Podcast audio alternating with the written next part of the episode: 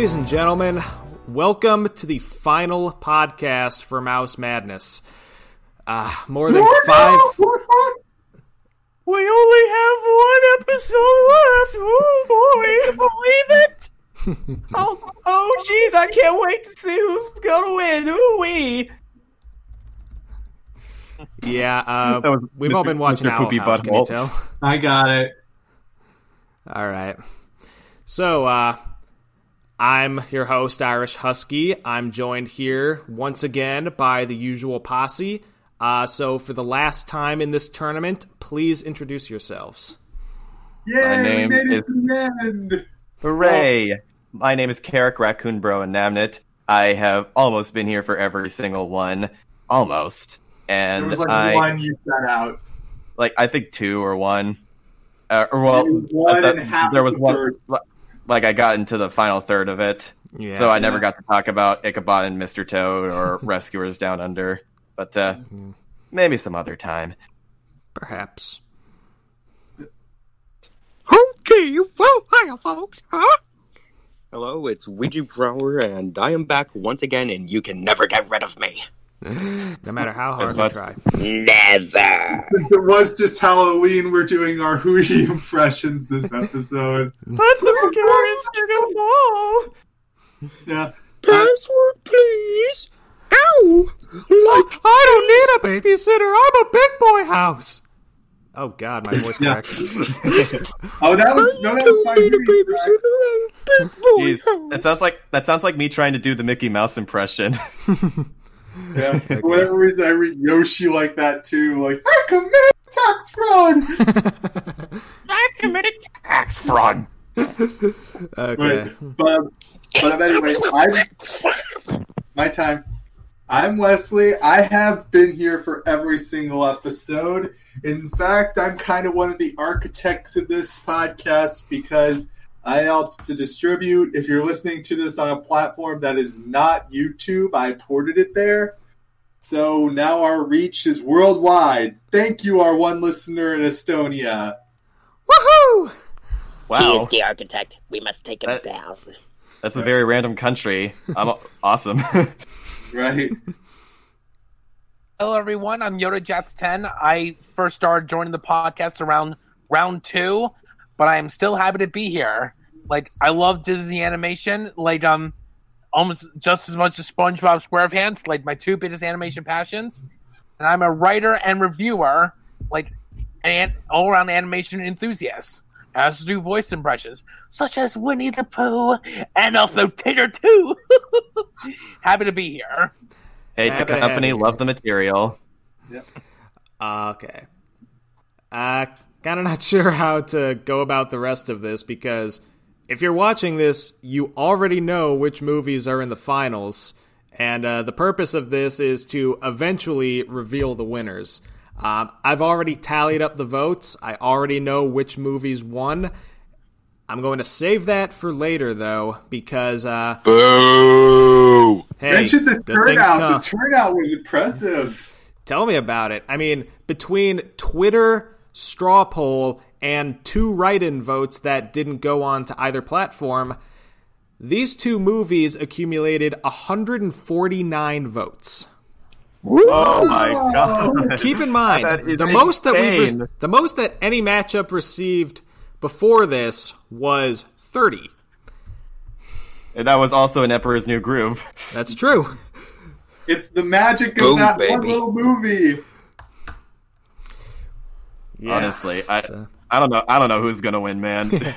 Well, first of all, uh, Carrick, I want to thank you so much for uh, shouting it out on your uh, out of context Twitter account because uh, Uh, as soon as you did that, the straw poll just exploded. yeah, no problem. By the way, uh, since this is my chance to shill, be sure to follow Out of Context Game Grumps right now. I shared on my own way, but I don't think it made that as much of a difference. Yeah. Well, regardless, uh, thing is, uh, at the beginning of this tournament, uh, I had actually been hoping that it would get this kind of turnout by the end. Uh, when the turnout only started getting into the low 20s or high teens, I kind of resigned myself to the fact that this was just kind of going to be, you know, a very niche thing, you know, not spreading out very far. And I was happy with that because at least it was consistent and we're getting, you know, some kind of turnout. So imagine my surprise when we, when, imagine my surprise when I saw the numbers for this one. so I'm I'm very I'm very glad uh, to have helped. Yes, and uh, to everyone who's voted uh, throughout this tournament, uh, thank you so much for making this possible. Uh, You're welcome. we wouldn't have this tournament if it weren't for your contributions. So, Right. special thanks to contributions from viewers like you. Thank you. Thank you. Thank you. Sponsored by Juicy Juice. And Chuck E. Cheese. We're a like kid that. to be a kid. Hey, little kid, you want some overstuffed pizza that tastes like cardboard? Anyway, this podcast is brought to you by Blue Apron. We had a sponsorship offer, but I declined. What was Oh. the sponsorship? Was it the think army? Raid. It might have been Blue Apron, but I'm not sure. I No, was hoping it would be Raid Shadow no. Legends. This video is sponsored by Raid Ant Killer. this, Even this video this video is sponsored by Hands. Hands are the brand new uh, ideal thing to have that help facilitate tasks that are uh, a lot harder when you don't have hands. Right. right, but but since we're we're trying to draw this out before the winner, what's the format for today? Wink. ah, All right. Format for today. Uh top 10 favorite Disney movies from everyone in the voice chat. Um, I hope you're all prepared. I hope you've got your lists ready because that is going to take up the bulk of this podcast. You fool! I have no list. You you can make one up on the fly.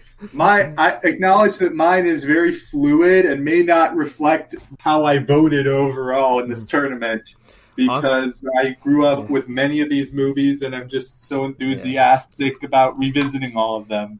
On the other hand, my list is fairly rigid. Um, I actually uh, listed out my top 10 around the time of the Sweet 16, and I've mostly kept to that list with maybe a few changes, like number 7 would go to number 6 or something like that. But anyway, um, anyway, um, oh Jackson, you're echoing again. Oh, sorry. Monkey. Ah, you came in too late. Dang it, monkey Coco Nut. Okay. All right. So, um, yeah, that's basically what we're going to do. Uh, we're going to start Should we from number start- 10. Uh, everyone's going to give their entry, possibly elaborate. Uh, we can judge each I have other a for few our honorable opinions. mentions I want to say too, though. Oh, yeah. do we want to? Which maybe we should do. Let's do honorable mentions. Like we'll start doing those uh, before our top three. Okay. sounds Good, fair. Good idea. All right, so um, now I'm not going to give too much elaboration since uh, I plan on making a full length video uh, going into a bit more detail. But uh, I I, can give would, a little bit. I'm mostly just going to be judging you guys for your opinions. So uh, Judging our opinions sounds like Twitter. What is this? The internet? You're putting this on the hot seat here. uh, This is gonna be this is gonna be exciting. don't All worry, right, I I've got a hot take for you all. I've got a hot take for you all. Lion King is pretty good. Oh my god, really? Which Lion King? Yes. One and a half. You filthy swine! I shall slaughter you on spot. I've seen people do DTVs and sequels on their list, but I stuck mostly to the films in this tournament. yeah. yes. I, I, for the for the sake of consistency, I did as well. Yeah, I I uh, restricted myself to uh, the 58 in this tournament. But, I uh, did too. Although uh, I guarantee the minute I watch Cinderella 3, it's going in my top five. Yeah, if I You had better watch expanded that. the list- It's a yeah, if I had really expanded good. the list, Mary Poppins and Bambi Two might have been on there. I I hope Raya and the Last Dragon is on my list. I hope it's that good. Yeah, same. Always hope for the best. I, like I don't want something like Frozen 2 to be bad. It just happens to be bad. Yeah. By see, the way, kinda. Raccoon Bro, did you did you finish all these movies? Because you were not a completionist at the start. Uh, me? Yeah, did you finish all the Disney movies? The only one I haven't seen is Frozen 2. Ah, you can clean that one off. Valid. I'm, I'm gonna wait a little bit for that one. Okay. Okay. I just I, I, I need the strength. Yeah. Maybe. Hopefully that movie doesn't leave you feeling too cold. No. I, I've seen every package film too, but I haven't seen Frozen 2. Oh. I I'm right. kind of surprised that they didn't that they didn't advertise it where the Z is the letter is the number two. Oh yeah, Yeah. It would have been so easy to do that, like a Throw despic- like at- despicable M3 or Fant Four Stick. Uh, to be honest, I don't really like it that much because it looks kind of clunky on the poster and like Yeah. it's kind of a joke. but uh, it's kind of like uh, that one Tim Allen movie. It's called Jungle Two Jungle, and they like they present the two as the number two, even though it's not a sequel. Oh yeah. Yeah. Uh, So, I remember taking a how- sp- I remember I was taking a Sporcle quiz. Uh, uh, Di- Disney films that are uh, eight characters long, and there were so many comments in there uh, saying that Frozen Two should have been at least should have been a bonus answer because it's stylized as Frozen II, so that's technically eight characters. But everyone was apparently typing it as Frozen number two. Oh no! See, even if you do uh, do it as I I, that wouldn't be that would be nine characters if you count a space as a character. They Yeah. never, they never count spaces though. My my phone does. Well, Yeah. your phone Resource is wrong. two. I actually spelled it out, and like if you do two in letters, it's still nine. Hmm. Yeah, but I'm All right. anyway, time to get this party started. The Yes. How how how are we gonna do this rotation? Who's gonna start us off? Uh, top to bottom. I nominate So- Raccoon Bros tribute. So, uh, are we are gonna do it as, as always? That Nick, you're gonna be the last one since you're the host. Sure. All right, then in that case, I will get this ball rolling. My number 10 favorite Disney film of all time is Beauty and the Beast. I Ah, this is the quintessential musical, I believe you could say. It's got fantastic animation, fantastic characters. Oh, but I feel like you could say that about a lot of Disney films, so I'll try to be a bit more specific than that. Uh, I really appreciate the romance between uh, Beast and Belle. Like, it felt very believable. The idea that Beast was learning to uh, see himself as not a monster, and Belle like slowly seeing that uh, there was more to him, like underneath the hide, and all, all the characters in the castle have wonderful moments. Uh, Lumiere, uh, Mrs. Potts, Cogsworth, like they're just such mem- such a memorable cast, and the the music is just uh, it belongs on Broadway, and but by the ending of that film, my mom always cries. It's just just a very beautifully done, uh, and it's only number ten. like from here from here on out, like th- these are all like the best the best in my opinion. Like yeah. Uh, I find it funny how uh, all three songs from that movie to get nominated for uh, best original song, they all start with the letter B. Yeah. Oh, I didn't even shit. notice. Yeah, uh, Be Our Guest, "Belle," and the title song. Right. I keep thinking the mob song might have snuck in because that's one of my favorite ones, but no. I, I want I wish there was more stuff with Richard White in it because that guy's got like a cra- crazy good op- opera voice going. Like, Oh, why is he not? In, why is he not in more things? Right. Oh, he does. Yeah. Also, they say Gaston can't read, but in the mob song, he says "Screw your courage to the sticking place," which is a pretty obvious reference to the Scottish play. Yeah. There's a- So he oh, does read a little. I have seen a good meme where it's like uh, uh, manga uh, readers, no comic book read- comic book readers talking to novelists. Like, how how can you read this? There aren't any pictures. Funny thing is, I do know Richard White was almost going to be in something, but I will bring it up later. Okay. All right, All right, Ouija, so, you're uh, Ouija. Ouija, you're up. You there? My number my number ten would be Wreck It Ralph because I do think it has an interesting concept of a villain character wanting to experience a happily ever after. Neat. Yeah, but then he learns by the end of it that uh, just because he's a bad guy, that doesn't mean he's a bad guy. It's okay to be tight. And then he gains the ability to crush head and thigh like Sparrow's egg. I, I, I like I like that uh, Zangief was voiced by the director. Yeah. Oh yeah, wasn't there like something about Wreck It Ralph where Eggman was initially going to have dialogue from Jim Cummings, but then it got scrapped or something? Was he? What? At I forget who I heard that five from. to make up for it. Yeah, they, True. they got Roger Craig Smith and Yeah, I, Marie. I read a I for- funny I post forget around that time that Roger Craig Smith had been nominated for Best Supporting Actor. they, also, they also got Kyle Hebert and Ruben Langdon as uh, Ryu and Ken, like just for a quick uh, little gag. Cool. The fact that they like, went out wanna their get- ways to actually make sure everything is faithful to the source material is nice. It's like, you want to go grab a beer at Tapper? Yeah, sure. Like a- after they're done beating each other up. Yeah. So and Tapper's voiced we- by Maurice LaMarche. Yeah. Hmm. Kind of looks like Mario. Right. Mario was supposed to be in, in it, but then he wasn't. I heard he was actually him in different um countries of the release. I heard that was actually him. Wow, Oh wow! that's a version I want to see. Yeah. Wait, really? I want to. Yeah, I want to see that. your I want to see that. localized Voice. things. Uh, been a while Anybody listening to this, go to the YouTube comment section and post a link if you found evidence of it. Right. This is another lost media hunt. Ooh.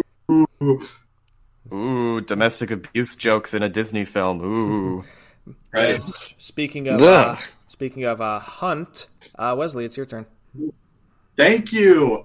My number 10's a bit of a wild card. It's a little polarizing, but I still love it. It's The Little Mermaid. It's a return it's a return to form for Disney. It's a fun fairy tale. It's got the good music with Howard Ashman. It's got a beautiful story. For the critics of Ariel, I feel like they give her a hard time. She had her freaking grotto destroyed. Of course she'd be in bad judgment. But rewatching this film a while ago, it just captured me all over again. It's a story about a father daughter relationship. It's got some great moods and a great atmosphere. And I don't even mind Sebastian that much. He cracks me up. It's really funny. So Yeah, I suppose if I had one criticism, I think Eric's a little weak, but I do like the idea of Ariel saving him at one point. That was a unique twist. Actually, So twice we're- as a matter of fact. He saves her twice. She saves him twice. Oh yeah, Well, But- yeah, like after he rams the boat into uh, Ursula. right, yeah. So this is a fun idea. It's a return to form and a reinvention of Disney, and it's just something that still manages to hold up for me.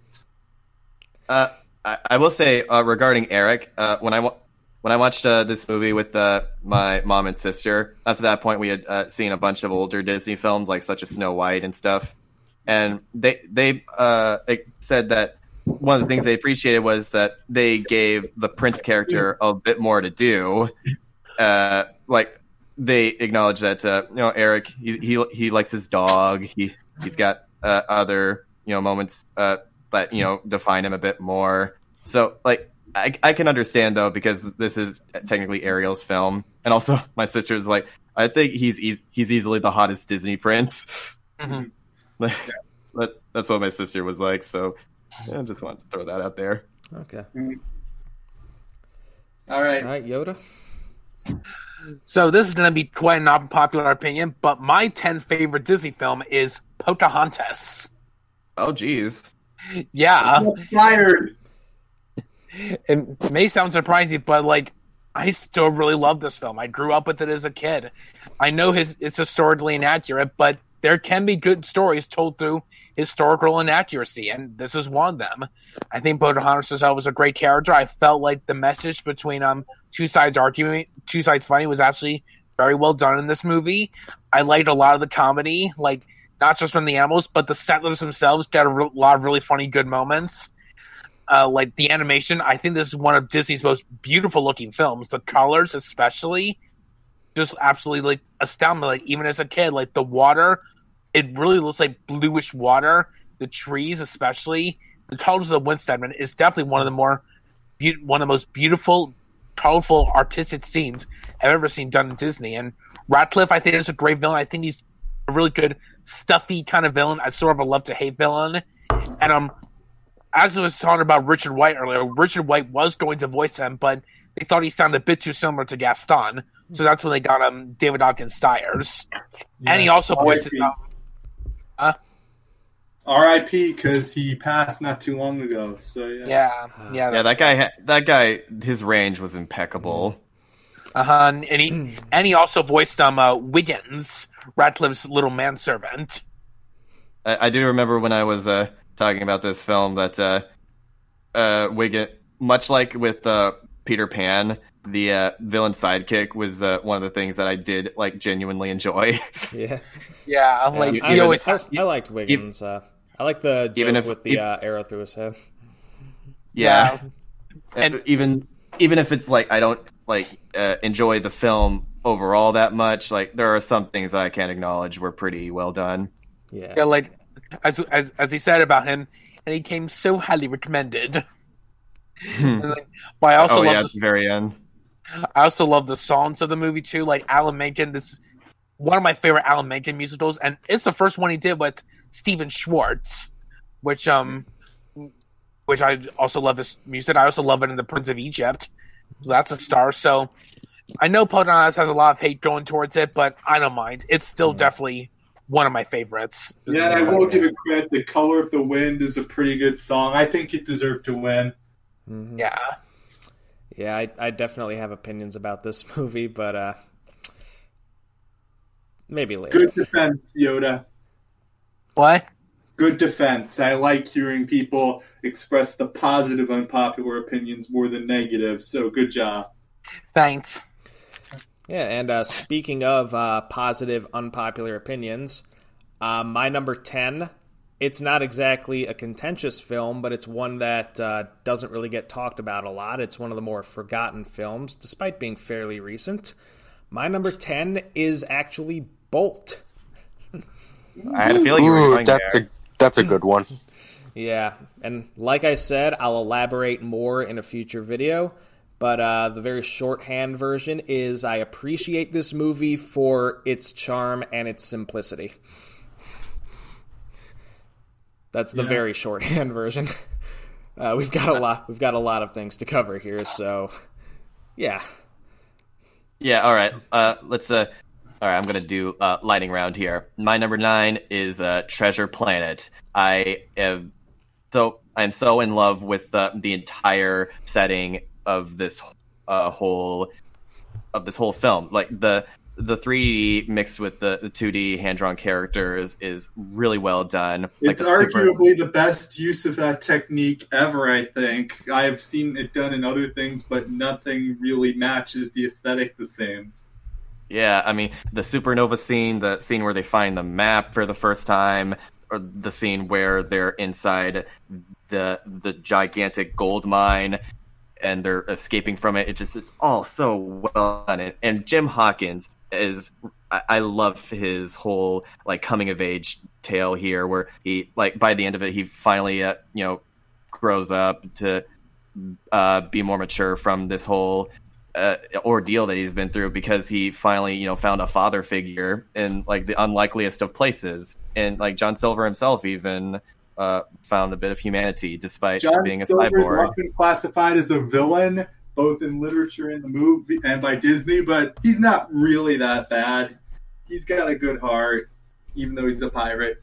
I, I do I do appreciate when they uh, show the more humane side of characters like him, especially since I played him in uh, one of uh, my uh, local theater troops plays. I mean, It so yeah, Treasure Planet, super awesome film that was really, really not done justice at the time because of the release schedule. Yeah. yeah. A little fun fact about Treasure Planet: John Musker and Ron Clements actually always wanted to do a sci-fi Treasure Island story, The thing is, they were actually planning to work on it right after Aladdin, but I Jeffrey saw that in the Katzenberg. Video. Yeah, But Yeah, Jeffrey they, Katzenberg- they they were basically told like if you make Hercules, uh, you can make this. yeah, Jeffrey Katzenberg said that.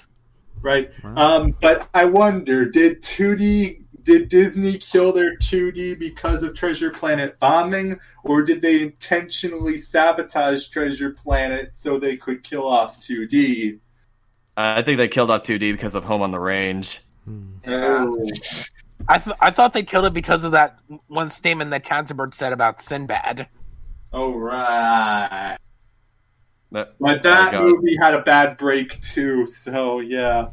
It's really funny. Uh, I saw the Game Grumps. Uh, they were talking about Disney movies right now. Like Danny and his girlfriend are like marathoning all the Disney films, and he just got done watching Home on the Range, and he was talking to Aaron about that and like how he didn't like it. And Aaron was like, "Why? What's wrong with it?" And he was like, "The animation, the story, the acting, the plot, the dialogue." Just, just like he's normally a really upbeat guy who just like laying into this film like everything about it he hated. Wow. Yep. Huh, yeah. the jokes, the the, the songs. Yeah, they're real. Quit staring. Yeah. Uh, I, I thought. So he's was- treating it like the Jar Jar Binks of bad. Disney movies. Yeah, I didn't think Home on the Range was that bad. I don't Same. I, I, I just I just found it it's not the but it's not the worst thing ever. I just found it funny like how passionate he was about how awful it was. Wow. All right, uh, Luigi, your turn. Luigi. Okay, let's see your favorite movie on the fly. Uh, uh, uh, uh, Number nine. Number nine, uh, Sleeping Beauty. Hmm. Nice. I've got a soft spot for that one too. I think it's just a nice film, and it gave a, the debut of one of the most iconic animated villains of all time, Maleficent, Mhm. and the badass dragon form to boot. Hey, hey, Carrick. Mm-hmm. Were you in, were you intentionally trying to sound sleepy? No, that was actually not my fault. I didn't mean to do that. Okay, Throw it in. Throw it in. just checking. we'll, we'll keep we'll keep that. Yeah. But still, anyways, yeah, Sleeping Beauty's a nice film. yeah. Okay. Uh, she's uh, she's voiced by uh Pauline now. Uh, Aurora. Yeah, Here we. it was Here in we the film go. registry, I think, for its technical accomplishments. So I kind of can respect it on that. Good job, Ouija. So Also, you know fun fact for those- sails? And Oh, fun fun fact fact. for those who don't know, you can actually go inside Sleeping Beauty Castle at Disneyland for a walk through Sleeping Beauty attraction. I right. thought you were just gonna say you can go inside Sleeping Beauty. Come along, children. We're going into the movie. Ah! Uh, I thought you meant. Uh, I thought you meant that in some other way. Moving on. But yeah, anyway, w- Uh, I'm gonna sc- pretend I didn't hear that. But number nine Hear what? is is something that that I've grown a bit for. It was an honorable mention, but I bumped it up just recently. It's Great Mouse Detective. Oh, Ooh, that's they a good talked about choice. Little Mermaid, the film came out before this, but Great Mouse Detective was the one that bent all the rules. It had the fun humor. It was not an outright musical. There's like three numbers in it, but it's got but it's got a great main character. It's got a great villain. It's got some cool scenes and it's quotable. It's really fun to to have all the action. The mystery is not who did it, but what is Ratigan trying to do, which I think is pretty great.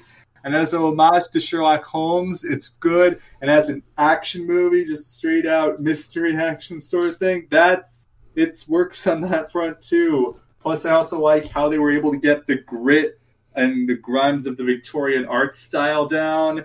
And it's just a great looking film. Henry Mancini's theme, it's very captivating and spellbinding. I'm kind of bummed that we never got a sequel, considering that it's based on a series of books. So it's pretty depressing that we got a Frozen 2 and a Fox and the Hound 2 before we got a Great Mouse Detective 2, when Great Mouse Detective would have been a more reasonable option, considering it has material. True. Uh, it's not like it, it. It's not like it bombed. No, it did. It did quite well. It's a funny thing because, like, I remember there was a comic series in Disney Adventures where um, it had followed a little Olivia doing missions of her own, and Fidget, the the sidekick of Ratigan, was now reformed and like helping her. Oh, Oh, that's nice. Wow. That would have been something good to see in the sequel. Yeah, Uh, it, it I- turned out it turned out he survived the fall. Well, he's Great a mouth. bot, so Great Mouse Detective was uh was was it the first Disney film to use CGI? I think Uh, so. The Gears and Big Ben. Yeah, that's right. They look the the gears still look really cool. Like that was a good choice for uh using a CGI. Right, the Uh, I agree. seamlessly. Like I watched that scene and I didn't know it was CGI until Roy Disney said so in the Fantasia 2000 intro. It was good that they chose like a background at the time and not like a character because it probably would not have worked. Uh, I actually just uh, looked it up. Uh, Great Mouse Detective was uh, one of the first Disney films to use CGI, but the actual first one to use it was uh, Black Cauldron. Wait, really? Yeah. When Yeah, when did? the mist effects. Oh, okay. But there's Was a it- reason Roy didn't talk about that one in Fantasia. Definitely. Well, we don't talk about that knows one. what he did. Oh God, that movie. Yoda So, Jack. Yoda. For my number nine choice, I choose. and I choose Cinderella. Hey. Yeah. Happy birthday. No, no, no, no. Oh man, Cinderella. Chad. Is def- Huh? Gus Gus is a Chad. yeah. Cinderella is definitely a film that gets better, better and better as I get older. I really love the animation. I love the storytelling. The music is just fantastic. I love all the characters. I love the humor that they have with like Lucifer and and the mice, and even with like the king and the dude. I think that's just so great to watch. Even the stepsisters can have a few legit funny ti funny moments in there. Oh yeah, Like they're super funny. They're like they're sort of like comic relief villains. Uh huh. And uh, I really hold true with the message of like, yeah, you're placed in like an unfortunate predicament, but sometimes if you like stick your head up high and just be optimistic and like just have a good spirit, sometimes good things can happen. And if you work real hard of it, you will some some way or another, even out of nowhere, your wish will come true and you will find happiness. Right, I know I- experience. I, I, I feel like I can attest to that since uh, during my uh, scoliosis surgery, I remember my mom being like, even like through the whole way through, you still managed to keep like a really good attitude, and we're so proud of you for like staying strong during that whole time. So yeah, uh, there, this movie is absolutely right. It's Yeah. all, the way the world is like it's all in perspective. Yeah, Right. like I I even realized I like I watched Cinderella a lot during like my my like last couple months in eighth grade, and it I realized it really helped me out because eighth grade sucked. Same. So um, yeah, Cinderella like it was one of the few films I watched um during like my time in eighth grade, and it really helped me stick through because like I just love the story and I love like how Cinderella even through all of it she gets her happy ending and like the music especially when she when she gets married when she gets the the slipper fit on it really gets me in the emotional side. It's definitely what I would call one of Disney's happiest endings. Oh, absolutely. Oh. So um, that's my vote for pit number nine, Cinderella. Great pick. Yeah. Uh, like Little Mermaid, uh, this was kind of a game changer for Disney. Like Little Mermaid, it has a uh, retrospective backlash that is not at all warranted. Just saying. Yeah. Okay, so uh, so my number nine. Uh, this one might actually surprise you guys. Uh, my number nine is Tangled, and it might surprise you by how low it is. Because I've talked Yeah. this movie up uh, so much in in, the like, past. I thought it was like in your top two. It Yeah. doesn't really surprise me much. I mean, it's.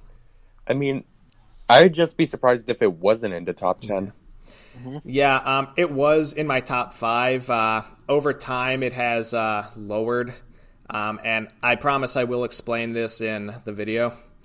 But uh, yeah, for now, let's uh, move on to number eight. Ah, Okay then. For my number eight film, I'm going with Lilo and Stitch. Ooh. Cool. Uh, I watched it again very recently, and I remembered why I loved it so much. It's uh, even though it's a sci-fi film, the most memorable part is how real it feels.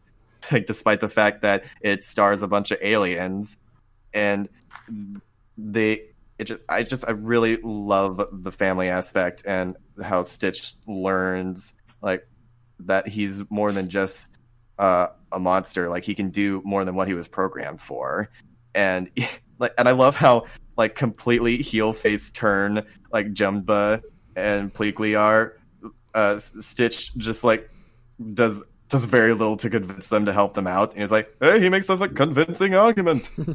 like even Hey, even though, com- even though they were just trying to kill convincing each other. Yeah. and the like the back and forth with the gun, like, "Oh, Merry Christmas, Happy Hanukkah." It's definitely one of, one of the funniest Yes. parts of the movie. Yeah. I quote that with my brother when we were fighting over something. It's not Hanukkah. Uh, happy Kwanzaa. Happy Easter. I, I I especially love how um how accepting David was when he when he found out about Stitch. He goes, "So you're from outer space." I always like that bit. I yeah, just, love uh, the fact that with the art style, the humans look just as alien as the actual aliens. yeah, yeah. So uh, because of that, they don't feel like too. It feels like they uh, belong together on screen. It doesn't feel too jarring. Yeah. So yeah, that that's a. I guess that's a that's a pretty good detail. Yeah. Uh, yeah, it, yeah, Moana. As much as I love that, they al- they already did a, a film that did a bunch that gave Polynesian culture a bunch of uh, credit and on screen. So you know, Yeah. but beat you to it. Yeah. So uh, fitting. So fitting that your number eight was in the Elite Eight. Right. Oh yeah, I guess so. And I I voted for Lilo and Stitch over another film that appears later on. I just I decided to vote for Lilo and Stitch because uh it just it you know it ju- it speaks to me. You know it's, it's good. Okay. I love I love family films. Yeah. Oh, you And- mean you like you mean like you changed your vote that you made in the past? No, I still stand by the vote because it's like uh just like what I was feeling at the time, but Ah. and and I also like watched it very recently. I, I just- ya. It's just like the the sisterhood is just so so damn relatable. Indeed. All right. All right, uh, Moving on. Ouija, your number eight or some movie you like? Um, my number eight is actually something that wasn't in the polls. Oh, It's The Nightmare Before Christmas. Oh, okay. okay. Uh, are we are we are we counting? Uh, Are- Wait, can we count it? Because I actually have an alternative number eight if not. Um, w- we were going to stick to movies that were in the tournament, but Okay, okay, I have an alternative. Let's hear it. Yeah, sure. My number eight is actually The Little Mermaid. Cool. okay, Hey. Bring, bringing it back. Just uh, just so you guys know, uh, little. Oh, you know. Oh, never mind. Spoilers. Oh. Uh, you, you can keep going, Ouija. I mean, technically, we've already been giving spoilers the whole time. No, I mean spoilers for my list. Oh, Back on track, Ouija. Oh, sorry, sorry. I forgot to take my medication today. Anyways, Little Mermaid, nice film, colorful characters, great villain. I forgot. Sweet. Uh, that's kind of a shame because she has my best song I also like the music in it. Under the Sea, I get it stuck. I can't stop singing it about like once a week.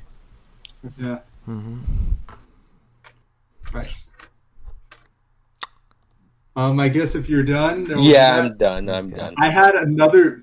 That Anyone? was the first shared pick. I have the second because Yoda Jax just said it. My number eight is also Cinderella. So yeah, Awesome. All right.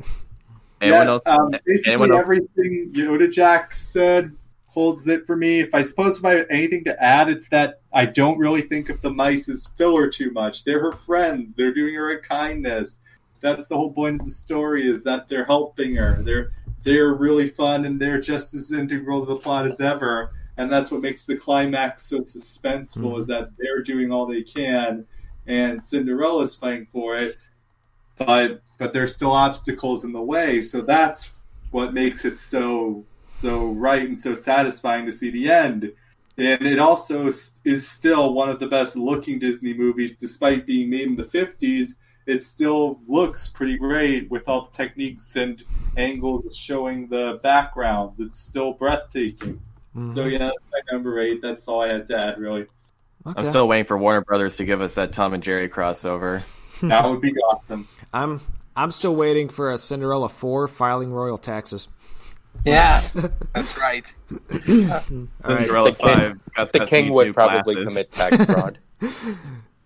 Um, by the way, like before, I, like this isn't like what I'm talking about is like has nothing to do with my next choice. But are ties allowed on the list? Sure. Sure. Okay, um, well, that tie's coming later. But for my number eight choice, I'm going with Zootopia. Hey, good to see you in the top ten. I do Uh-huh. really like that movie. Yeah, it's Zoot- Zootopia, like this is another film that, like, the more I think about, the more I just love the love the heck out of it. Especially with the what the world's going on right now. Like, even back then, when I didn't think like I'm too much of like pods and stuff, I still think Zootopia is such a great movie. Like the animation, like this is one of the biggest looking Disney films out there. I love how every single location is like there's one set in the rainforest, there's some set like um like it's at the North Pole. It's just like a visually stunning movie, and with its message on politics and with like um on how we treat those who are different around us, is so well done and well done and brilliantly told here. Like didn't feel like it was like hammering its message in. I felt like it was very powerful message to tell. And it shows the right time to tell it. And I still think like anytime, even if the world wasn't going to shit, you can still watch it because its message still holds true. I love the chemistry between Nick and Judy. I like how they don't become a couple. I'm just happy that they're friends. I really like that. I especially love all the humor.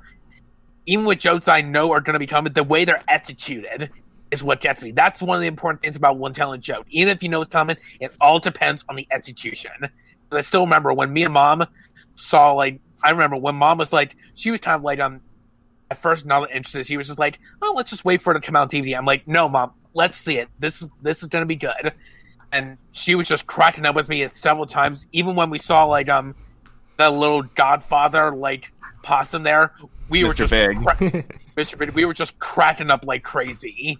The way he was revealed, the way he was talking, it was just such a gut busting moment. Like, that was my grandfather's favorite moment of yeah, the that's whole one movie. of a that's one of those jokes where you kind of know the punchline, but it's still satisfying. Yeah. Yeah. It's like the especially length what- they go to. I especially love uh how um Gideon Gray, who was like um Judy's bully as a kid. I love how he turns out to be a really nice guy when he when he grows up. Like I always thought that was such a nice little moment between um uh Ni- Judy and and Gideon. Like um Yeah, they they grew up and they they became better people. Like I was Right. I always thought that was such a nice, sweet little moment. It was And very felt realistic. It's a nice optimistic very- moment too. It felt because it, it, it was very realistic because it felt like the kinds of things that a therapist would like tell you to say to somebody. Yeah. yeah, because realizing like what uh, was wrong with him as a kid, like Uh-huh. that, I, I thought that was a nice touch. And then the part where like when Judy ran off, like, and her parents were like, "Do you do you have any idea what she was saying?" And then he was like, "Oh, good. I'm glad I'm not alone. I thought she was speaking in tongues or something." Yeah. ah man, Um, this movie's humor is on point. Right. I I, also I like, do. Huh? Uh, I, I, to people who uh, point to the final line of the film, like, uh, "Oh, but uh, they say that they love each other, so therefore it's not platonic." Have you never heard of saying "I love you" to a friend? I say I love you. To, Or saying say I love you to a sibling. I want. to- I want to. I want. That's something I want to normalize. I think friends should say "I love you" to each Yeah. other. There's four kinds of love: platonic love, romantic love. Um, I forget what the other two are, but Intimate. but Plato discussed the four kinds of Yeah. love. Yeah, and besides the way they say it, like that's something. Th- like the way that they say like they love each other, like that's the kind of tone that's clearly between uh playfully bantering friends. Right. Like, ah, come you on, know you know you you love love me. me. And like um, I also like usually one of my least favorite cliches is the Act Two breakup because you know it's done go. I first I was first saying you like um, and it was done. Judy was done get mad at Nick. But if they do it a s- s- clever switch around where Nick is actually one that gets mad at Judy, and it's very understandable and why he got kind of peeved, and like it, the emotion between the two, and especially the way they got back together was a really sweet and touching moment, while also having a little bit of humor in there. Exactly. So that was pretty good. So um yeah, I really love Zootopia. Like if I were to if I were to nitpick just one thing, it would be like the song Try Everything. I get what it's trying to teach, but sometimes its lyrics can be kind of like bother me in some ways. Try everything. Yeah, Try uh, all the drugs. yeah, like it's it's kind of the same way how I feel about that song from Fame and Misfortune from My Little Pony. Like, uh, The And, flawless uh, song. We're not flawless, one so don't expect us to be perfect or even good. yeah, uh, like, but unlike Fame and Misfortune, I love all of Zootopia. So, yeah, I still Zootopia. Think. Huh? I still think Bellwether could have been uh, executed a little better. Eh. I- Yeah. I don't know, like since the since the whole movie was like a mystery, I personally didn't mind it that much. I felt it was like one of the few times I could actually accept a twist villain. But other than that, I love Zootopia. It's that's what I'm choosing for my number eight. Cool beans. Mhm. And the movie I'm It choosing. turned, it, Oh, turned into a Scooby Doo episode at the end. Yeah. All right. So uh, the movie I'm choosing for my number eight um, is a movie that was briefly brought up by uh, you, Carrick, when you were talking about your number eight. It is Moana. yeah. Uh, uh, the one thing I'll say in this podcast is that "You're Welcome" is probably my favorite Disney song, and I am being 100% serious when I say that. I also made a brief. I also made a brief edit of the chorus that I posted on my Twitter uh, a while back What, to make was him the edit? say, "What can I say except you're gay?" Please And that- send it. Please send it. And that's the- to send it to my boyfriend. and that's the punchline. Seriously, if, if you have the link, please that- send it to me later. Thing. I mean, there there's another video of that on YouTube. I just wanted to see if I could edit it to make it say that, and I could. So, but All yeah. right, all right. I have troubling news for you. Uh, the results came back, and it turns out you're gay. I already knew that, Doctor. oh. All right, so uh, number seven. Let's go. Uh, right. My number seven is uh, a similar uh, title, Mulan. That is pretty similar. When you think, I mean, they they even have the same number of letters, and, And they share three of share- Yeah, but these two, uh, I wouldn't really say that these are similar films, other than they're both musicals. But Mulan, I am. It's definitely one of the better uh, versions of the whole, you know, girl power message. Because I, I, I feel like so often when it comes to that kind of stuff, it just feels very cynical. Like the the movie's only doing it, you know, for brownie points. It doesn't feel genuine. But this film does feel genuine because of the way they present Mulan as being a character that actually does strong and inspirational things. It's kind of like um, with the contemporary examples I can think of. It's co- uh, comparing uh, Avengers Endgame to a scene from uh, The Boys. Uh, has anyone seen that show? Not yet, but I want to. Um, well, I, won't. I won't get into specific spoilers, but uh, basically, uh, there in the end game, there's you know the famous scene where you know all the all the female superheroes you know line up like she's got help. Like that just feels like very you know cynical and obvious. Like it just didn't feel natural in the story of the film. Whereas there is a scene from The Boys that is very similar to that, where like uh, all these women characters like curb stop this bad guy, and that is in itself is actually really cool because it's just awesome seeing these all these girls just like beat the shit out of this person. It's just real, and it's really satisfying every time. and and just one of the characters was like, "Wow, I guess girls really do get it done." It's just and it's just really funny. Yeah. And so yeah, Mulan, uh, girl is girl power for the win. Yep. I, I do still think that uh, Mushu probably did a bit too many uh, bad things, but uh, he, he's still funny. Yeah. Not, Not- as ma- not, not- as many as in the sequel.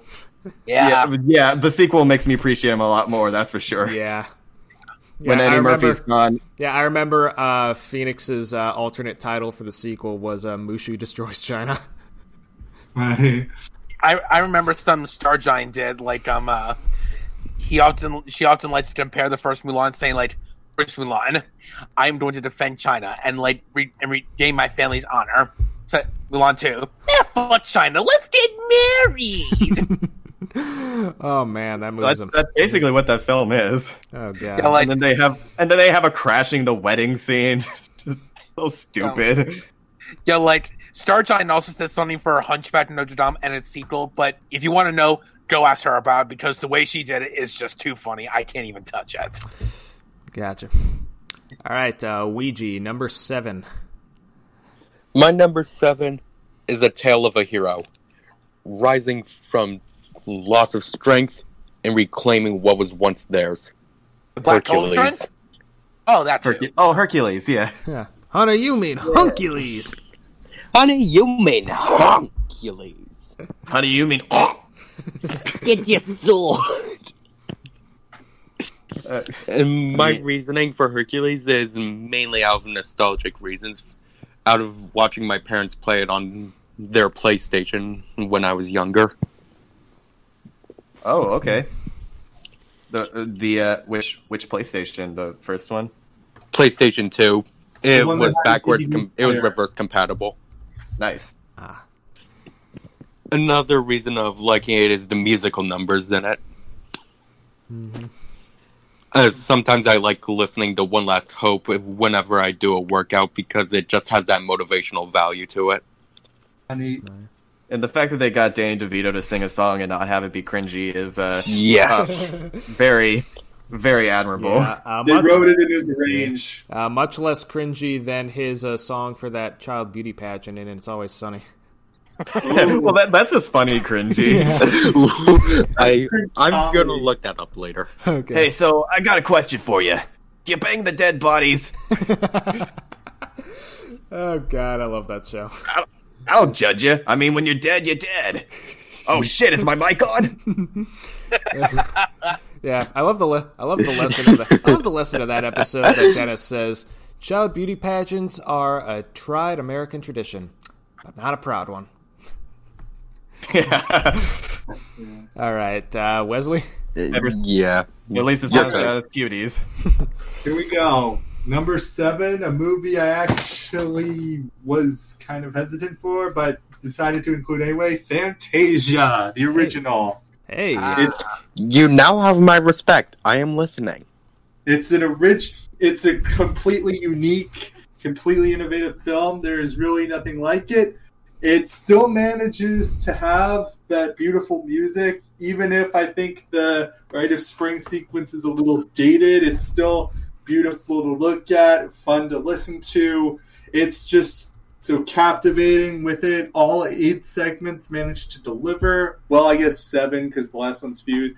Deliver, and I like the little hiccups and goofs about the orchestra because I noticed those little details.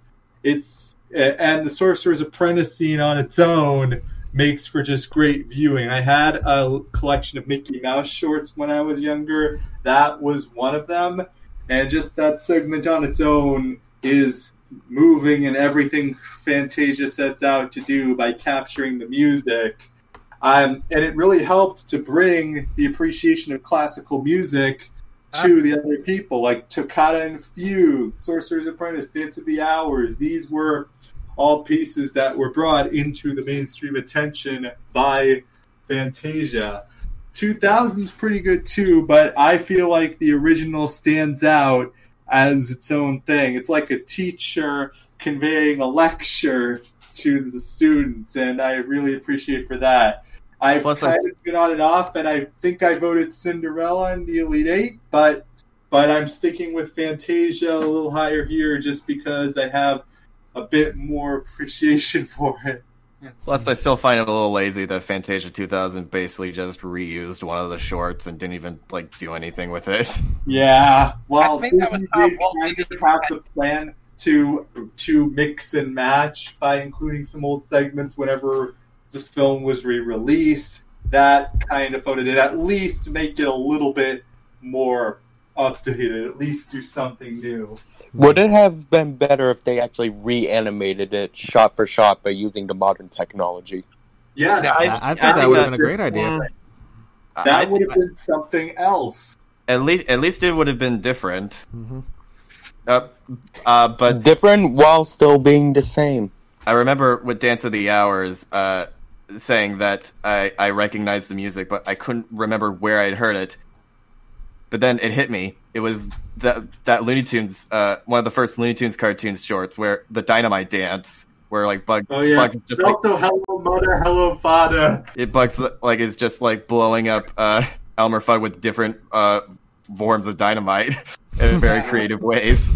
I, I love how guns are off limits, but you could still use like pickaxes and uh, scythes and dynamite and a bunch of other different weapons. Uh, Anything's legal as long as you're not shooting someone. Yeah. All right. So, uh, anything else to add? Your turn. And for my for my number seven choice, this is going to be a rather another rather unpopular opinion, but I talked about it once in a podcast before. Number seven is Ralph breaks the internet. I had Oh, a feeling jeez. this one was going to be on your list somewhere. You My- swine. Yeah, My poor old heart. yeah. well, um, with Ralph the internet, like um, when I saw the first Ralph Wreck-It Ralph, I mean, I was, this is the kind of film that I was hoping to get more out of Wreck-It, the first Wreck-It Ralph. Even though I liked the first one fine, this is kind of what I want to see more of it. I want to see more of the world they live in. I want to see them go to different places. Like the first one, they were just kind of like mostly in one place. They were like just in Sugar Rush. But in this one, they like go to different locations while the story keeps progressing. And I lo- and I love it for that. I love the different humor that they have in. Like I'll admit there were like some different kind of inter- internet-based humor or memes that like um were in like different shows or something like that. Some of them did good, while other times they were just kind of cringeworthy and just kind of felt dated, like the Emoji Movie. But this one, I feel like is that movie done right because they actually tell good jokes out of it. One of my favorite jokes is when um Ralph like throws a throws a big sign on one of the internet people and it loses their internet connection. That one, that joke had me like laughing hysterically in the theater when I saw it. And uh there's I will another give this. I will Huh? give this film credit that uh, the they do uh, really the running joke with the bees because they know that a bee movie is like such a meme on the internet. Yeah. They said some Open people thought there was sesame. a Fortnite reference, but they forget that Fortnite is another word for two weeks' time. So Yeah, I also love the scene the scene with the Disney when um Vanellope goes into the Disney site. All the different jokes and and, and references I I always got. Like um I love the little cameo from Humphrey Bear. I love all the And the different Ranger Audubon. Yeah, that's true. And if you look closely on the top of the Mickey Sorcerer's building, you can see Mickey Mouse himself, traditionally animated by Mark Henn, who's like a legendary Disney animator today. Hmm. That's not, and I love the Disney princess scene. I love like all the interaction. I love how they even brought Paige O'Hara back as Belle. All the different voice actors they managed to bring back. I love the Alan Menken song, the Vanellope scenes, and all around, I just really like the relationship between R- Ralph and Vanellope. I don't really find it as toxic as people say it is. Like, I actually find the relationship to be genuinely charming and it has a lot of really nice and sweet moments. And I especially love um, JP Spamley, like the pop up ad that was voiced by Bill Hader. Like, um, when he was like pushed aside by an ad block security guard light thing, I'm just like, oh my gosh, Disney, you actually got me to feel sympathy for a pop up ad. How the heck did you do that? I'm like, that surprised me. I also like um, Well, Yeah, you get Bill Hader to voice him. Yeah. And like at first I was kind of like a little bit iffy that it's to Felix and Calhoun didn't get enough screen time, but they made up for it in a great joke when they were at the end of Sugar Rush explaining their parenting, and we barely got to hear it. That joke I think was funny. And there was also um a, two great jokes at the end with the credits. That the, the way that they mentioned the trailer, the way how they do the trailer in the end credits, ingenious. I don't think I've ever seen another movie do that. I'm not going to give away the end credits scene because they're too funny. They you need to see them for themselves. Anyone who's we watched all this, got spoiled in the trailer. So. yeah. So um, I know Ralph Braziana has this controversy, but I don't care. I loved it for when I first saw it. I love it now. So Ralph Braziana, that's my number seven choice. All right. I get the feeling. Uh, I get the feeling that uh, your list, Yoda, is uh, probably going to be the more the most interesting one in terms of the picks. Yeah, I kind of feel that way. Yeah. Anyway, uh, my number seven uh, is uh, a film that's already been on someone else's list. It is Lilo and Stitch. Oh, Yeah, Yeah. a little bit higher than mine. Yep. Uh, and just like you, uh, hi- the higher film with a Polynesian rep than Moana. Although in my case, Yeah. it's uh, by a single factor. And it's pretty much for all the reasons that you said earlier, Carrick. Uh, the sister relationship, the stuff with the aliens, uh, looks great. Uh, and it's one of the it's one of those movies that actually did make me cry, but not because of a single scene, but more like the culmination of a bunch of scenes, like meeting its uh, inevitable conclusion. It was a very slow burn, I guess you'd call it. Right. Right, uh, number six. Let's go. And my number six is Wreck It Ralph, the first one. I have, uh, I've said before that uh, I am pretty. This is pretty much uh, one of my uh, bias picks because I am such a gamer and I love all of the little Easter eggs, all the nods, just how how faithful this thing is to just the history of gaming in general. And it it just and unlike something like Food Fight, it doesn't feel uh, cynical because you know these are because these video game characters they already uh, have stood the test of time. We know that they're timeless, which was one of the problems that I had with Ralph Breaks the Internet. It just it makes a bunch of references to things that we don't know if they're going to be timeless like ten years from now. Whereas you know people are still probably going to be talking about characters like Pac Man or Sonic in, in thirty years from now, and I, I, I don't really. Uh, it doesn't bother me that much that it doesn't uh, go to too many different worlds because I feel like it taking place mostly in Sugar Rush like helps the story feel more focused. And plus, Sugar Rush uh, is already a pretty varied locale in in its own right. Like I seeing them go to. the Tomorrowland test track to Sugar Rush. The test track is nice, but it needs a little pizzazz.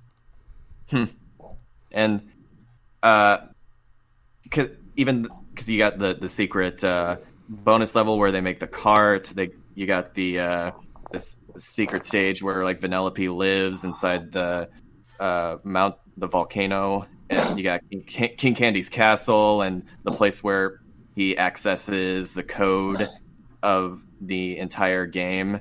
And yes, they do make a nice little nod with the Konami code there. And Up, up, down, down, left, right, A, B, start. up, up, down, yeah. up, And up, down, down, left, right, left, right, B, A, start.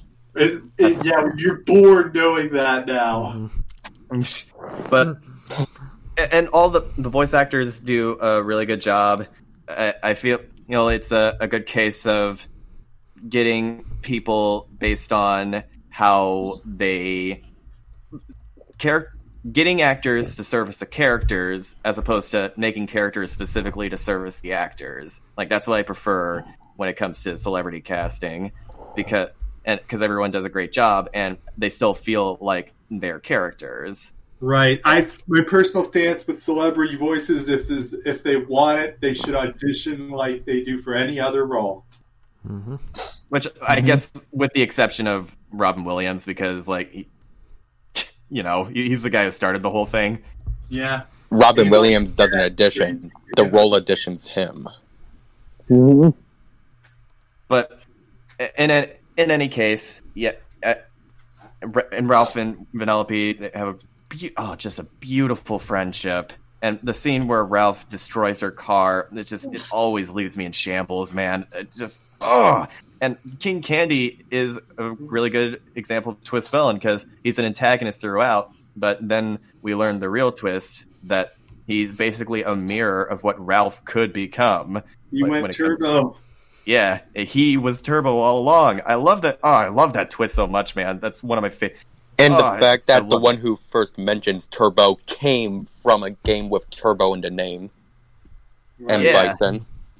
Uh, ev- everyone's like, "Are you going Turbo?" Like, and then we finally uh, learn what Turbo means uh, when uh, uh, Calhoun is being explained it by, by uh, Fix It Felix. I like how um I like how um Zangief of all people's the voice of reason for Ralph. I mean, Zangief isn't exactly an actual villain, but more so like portrayed as one in some cases. And another joke that made me laugh is where Ralph checks the security and they said name Lara Croft.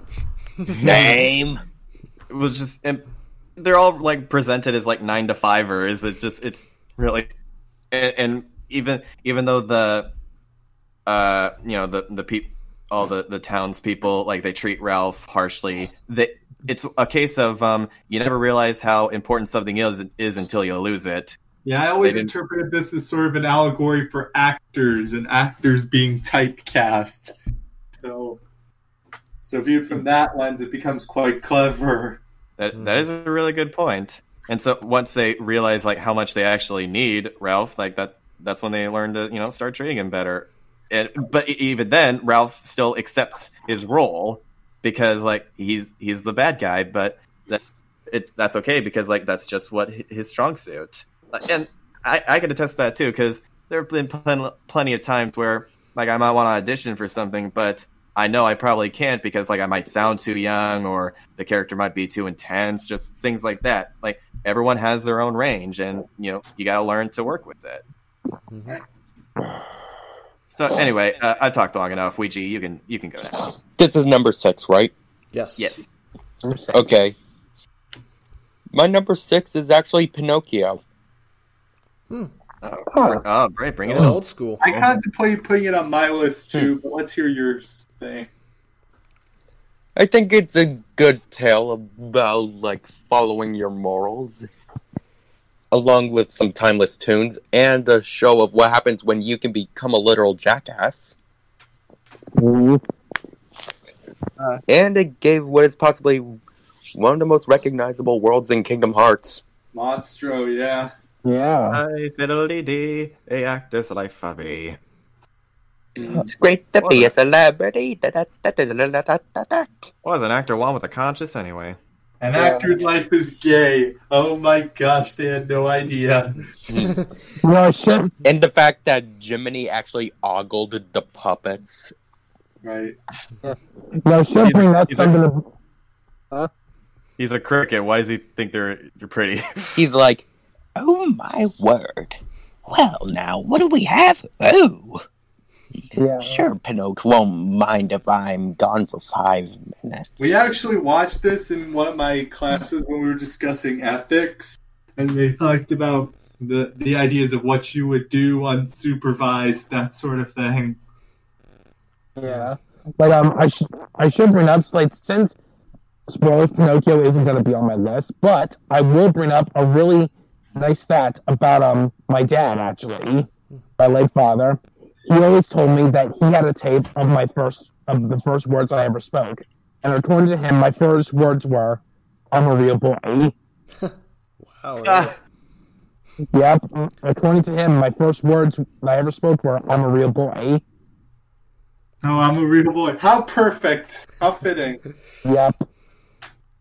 I just thought I'd just bring it up, especially from from my dad, who I still Uh, miss. Uh, Jackson, I think you're you might be a bit close to your mic. yeah, yeah, it's a little bit muff- muffled, uh, scratchy. Sorry about that. Okay, there we go. Uh, sorry about your dad. Uh, It's fine. Anyways, that was my thoughts on Pinocchio. I, oops, I guess we had it set to the real boy ending. I love. I just love the randomness of that. Like, why would you have that setting? Mr. Krabs immediately drowns. yeah. what the? Ocean uh, Man, Oh, uh, take that me movie. by the. That movie You- is you an even forget- classic. You even for, you even forget that King Neptune's voiced by Jeffrey Tambor, but oh well. Right. All right. Oh, wow. Uh, so, um, All right, number six. All right.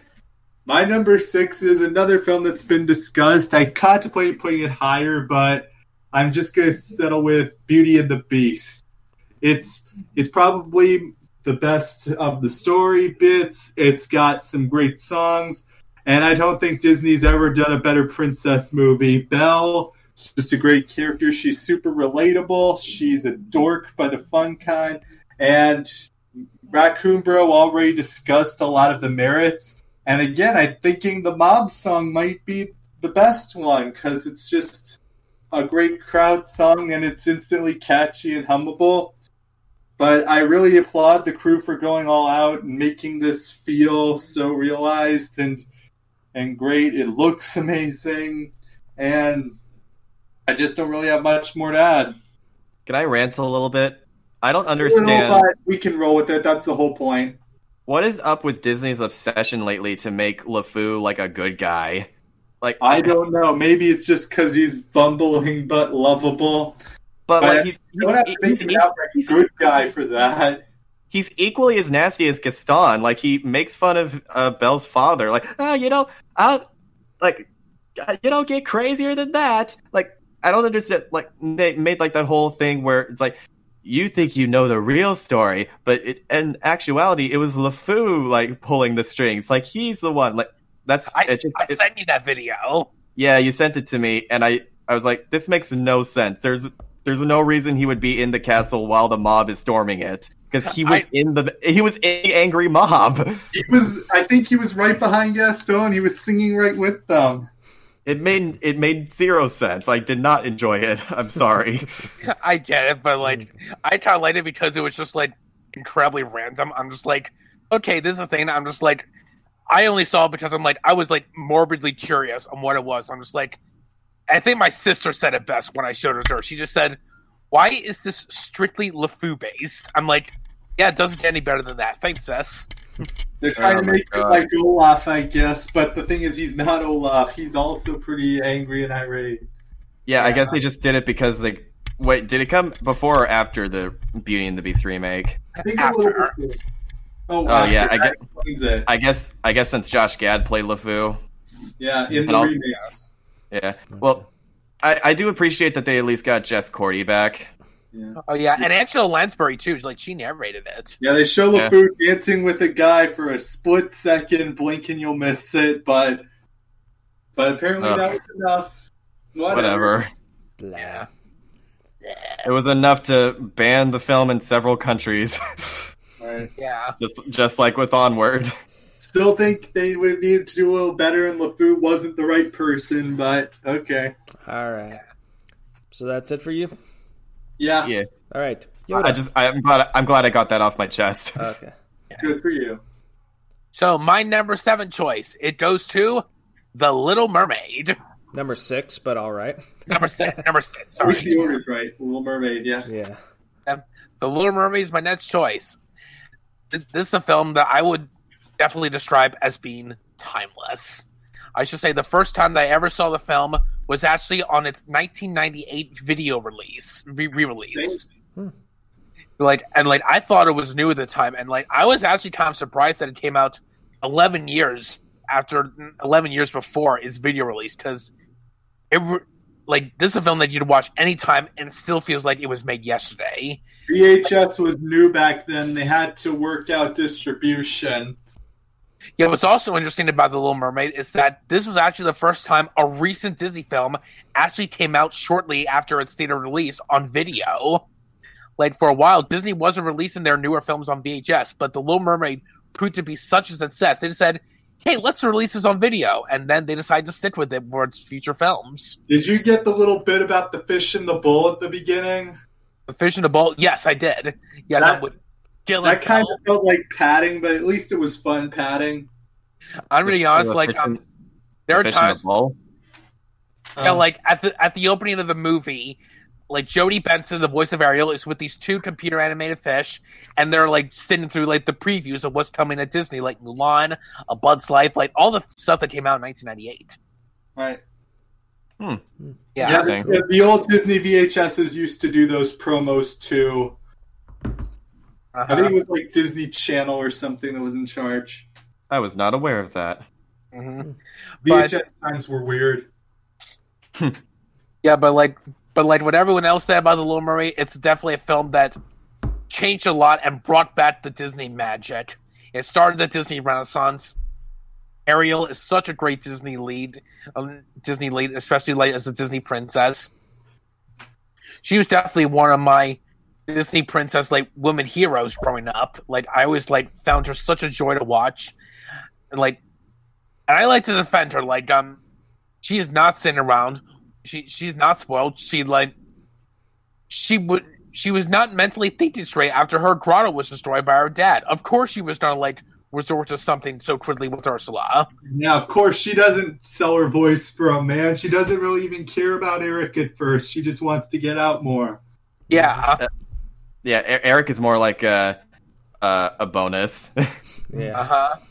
Uh, and uh, even though Ariel doesn't speak for like half of the film, her character still shines through thanks to James Baxter, the character animator. Mhm. Yeah, and uh, I love uh, I love all the characters. I really love Sebastian. I really like how there's two different kind of um King's like King's like servants, like with Sebastian and Grimsby. But they're two different characters and two different fun characters, as a matter of fact. Yep. Like they're they're not the same personality. And it's I'm a, I I always appreciate when characters like Scuttle actually have a role to play in the story. Because like if it wasn't for him, like Ariel wouldn't have even known about Ursula's plan. Yeah, Like, I Buddy really- Hackett, I miss you. Aw. Yeah, I really, I really like, I really like Star. I especially love his line, "Ariel, I was flying." And, well, of, of course, I was flying. Like, that- that's a line that always cracks me up, and I especially love, I especially love the chef from the Little Mermaid, Chef Louis. His chase with Sebastian is, in my opinion, one of the funniest Disney sequences ever put in their history of films. Right, he As was in- played by Odo from Deep Space Nine, which I thought was pretty cool. Yeah, it's a scene that absolutely kills me every single time I see it, Oh, that's great. and like. le poisson, le poisson, how I love le poisson. Yeah, and uh, I love the music too. This is Howard Ashman and Alan Menken's first ever Disney film. Well, okay, Howard Ashman worked on the lyrics or Oliver and Company, but this is the first one he did with Alan Menken, and the songs are just so wonderful and catchy, especially the score too. Like this is Alan Menken's breakthrough role as a composer, and he did it very well. I love the the animation of it, the underwater feel of it. I love the the happy ending that Ariel gets, especially how King Triton has to let her go. So, um, with all these combined, this is why The Little Mermaid gets my number six vote. Have you guys ever seen the sequel? I have. Oh yeah, I didn't like it. I've It seen. was- Uh, I saw it when I was like really young. I don't remember much about it. At least Tara Strong's in it. Yeah. Back when Alright. she was still Tara, Tara Charendoff. Huh. All right. I actually, re- so I actually, re- I actually really like the second one. The third one, though, I do not like. uh, the Footloose ripoff. Yeah, Footloose without feet. Star Giant came up came up with a really funny joke about King Triton on how he rules all the sea. We were talking about the Lion King. This is what he said about um, Mufasa King Triton. Everything the light touches is our kingdom, except the ocean. It's mine. Everything the light touches belongs to somebody else. Yeah, that's also a great line. All right. Okay. Everything so- light touches is our kingdom. Except for the ocean, it's mine. Wait, have you guys ever seen the meme where it's like, "Look, Simba, everything the light touches is our kingdom," and Simba was like, "Well, what about that dark place over there?" And uh, Mufasa says, "What did I just say?"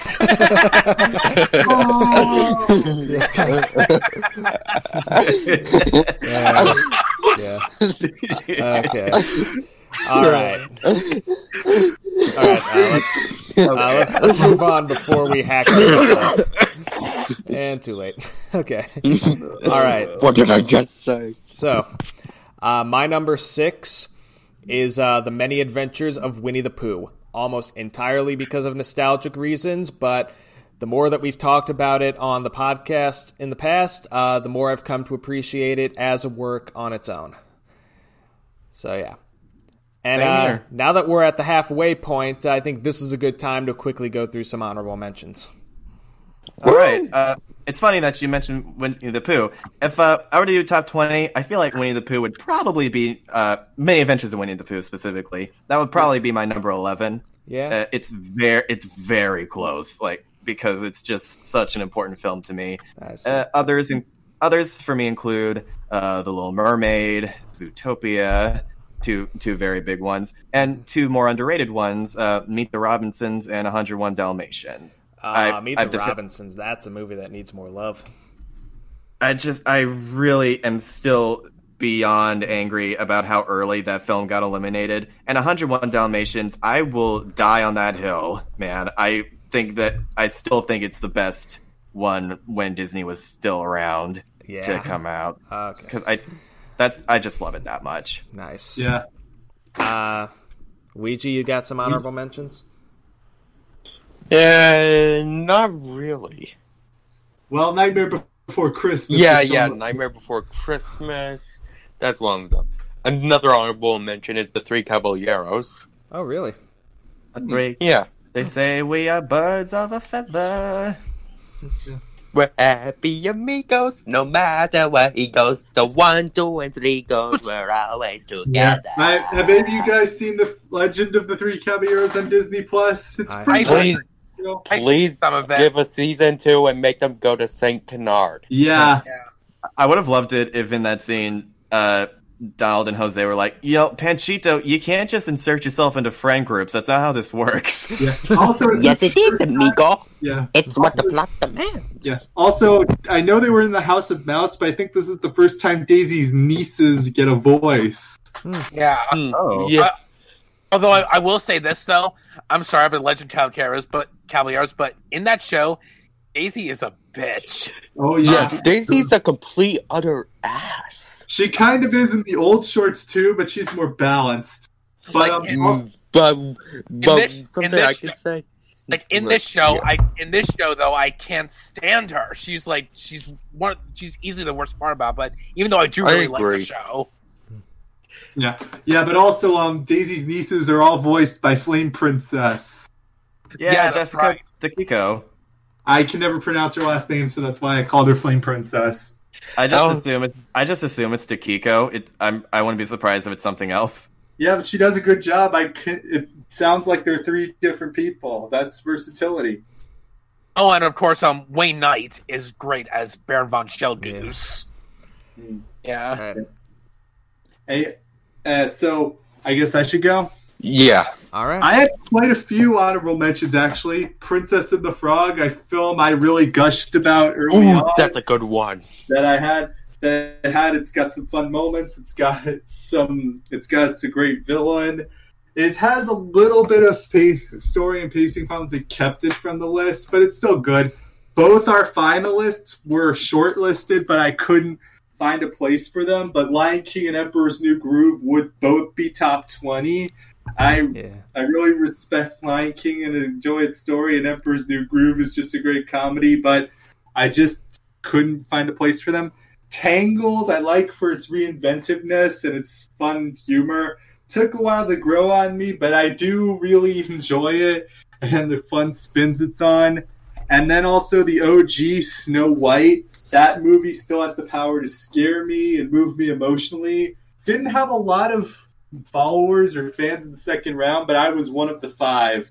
I just love the dwarves. I think Snow White is underrated as a character because she has sort of a motherly attitude and she's nice, and sh but she also keeps the dwarves and teaches them to behave. So it's really nice and beautiful to watch. And one more, a film I wanted to include but couldn't really find a place for on the list. I'm probably a bigger fan of this than anyone else. Melody Time. Hey. Oh. Oh yeah, I remember. We were the only two people to vote for this over Wreck It Ralph in round one. Yeah, but Melody Time is just great. It's got some good musical arrangements. It's probably the best sequenced of the package films. It a lot of the music, despite being in the 40s, is still catchy and still fun. I like a lot of the animations. The standouts are, of course, Pecos Bill and Johnny Appleseed because they're the American legends that they were apparently originally going for. But I also recommend Bumble Boogie on its own. Melody Time is just fun. I grew up watching it. I really, I really like all the stuff that goes in on it, and and it at least has cohesion. Unlike a, unlike Make Mine Music, there's at least an MC and sequence. It feels like a program. It inspired me to do a semi remake of it. What Musicland? They Cool. took it off YouTube, but I still have the Google Drive link. So yeah, Sweet. Let's put it on this video to get it demonetized. no, mine got fully blocked. Oh, oh, Oh, jeez. damn. Never mind then. It was a Uh, copyright claim that just totally wiped the video, but but I still had fun. I even inserted my own new footage. But Cool. but yeah, those are my honorable mentions. Sorry, Melody Time, I just couldn't find a place for you. Think of it as number eleven. All right. I didn't get to talk about Melody Time before. I just want to say real quick, Widowmaker sucks. Yeah. Yeah. He's uh, he is he is a terrible horse. Yep. Okay, uh, Yep. Yoda, your honorable mentions. Okay, um, I have quite a lot of honorable mentions, so I'm just gonna like breeze through them a bit quickly. Like, um, I guess from 11 to 20, I guess I should say. Okay. Um, Fun and Fancy Free, Sleepy Beauty, The Aristocats, Tarzan, Hercules, Robin Hood, Peter Pan, The Many Adventures of Winnie the Pooh, Snow White and the Seven Dwarfs, and The Princess and the Frog. All good A lot of heavy hitters, some I wasn't quite expecting. Once again, your list proves to be more interesting than mine, at least. Wow. Definitely did not expect Aristocats in your top 20. That's that's fascinating. That movie's so. f- I love making fun of that movie. I'm sorry. Okay. It, it, it, it's a childhood favorite of me and my sister. Okay, that makes sense. Yeah. yeah, that's that's reasonable. And uh, real quickly, uh, some of my honorable mentions. Um, these would actually be my 11 and 12, and I swear to God, it is a coincidence. Uh, Lion King and Emperor's New Groove. Like I said, I've had this Boom, list, baby. I've had this list since the Sweet 16. This is pure coincidence. I did not plan it out this way. We Uh, we specific. We already knew your list, and we specifically didn't want to have anything in your top ten because uh, we wanted to spite you. ah, you bastards. All right, so uh, Yeah. Um, other honorable mentions include uh, uh, Melody Time, like Wesley, like Wesley for the same reasons. Uh, the Rescuers Down Under, which kind of like Bolt got the short end of the stick early on in this tournament, but I still think is very underrated, very visually impressive, and the story is really nice. Characters are great. Um, let's see what else. Uh, I enjoy Alice in Wonderland for all the surreal weirdness and having Alice as a great straight character. I'm trying to think of what else is a good honorable mention. Um, I guess I'll go to bat for Frozen. I know that one has kind of an iffy reputation now, but I liked it just as much uh, for this tournament when I saw it in theaters. Not enough to get in the top 10, but I do have an appreciation for it. And I think it, it's fine. yeah. All right, I guess we'll leave it at that. Uh, now, as we go into the top five, um, I kind of want to make a point to kind of go a little more quickly so that we're not, you know, spending way too much time here. I know we like these really long podcasts, but this is this is dragging out a bit. So, uh, you know, Uh, maybe, so like keep our maybe a bit more, short. Wow, bit more, uh, almost two hours already. yeah, a bit more, All right. bit more concision, I guess. All right. And Well, Uh, my well, actually- actually, my movies have already been discussed, so Right. I'm So I'm that. actually I, I actually want to start off with mine since I'm not elaborating too much. So for the rest of these, Okay. I'll start and then you guys can go and then yeah, just do it from there. Okay. All right. So my number five movie, uh, Treasure Planet. Uh, Excellent. I feel like this movie's uh, motto for the animation and design is "Fuck you, this is cool." and that's an attitude that spreads throughout the whole movie, and I love it for that. I'm saving that quote for later. Disney films used to be all about flexing on like look at what we could do with this technology. Look how awesome we are. And I miss that attitude from. Disney. It's like, why do we have a pirate ship in space? Why not? Like, science isn't about wish- I why, it's about why not. I wish they would uh, go back to that attitude again for their films. Oh, me too.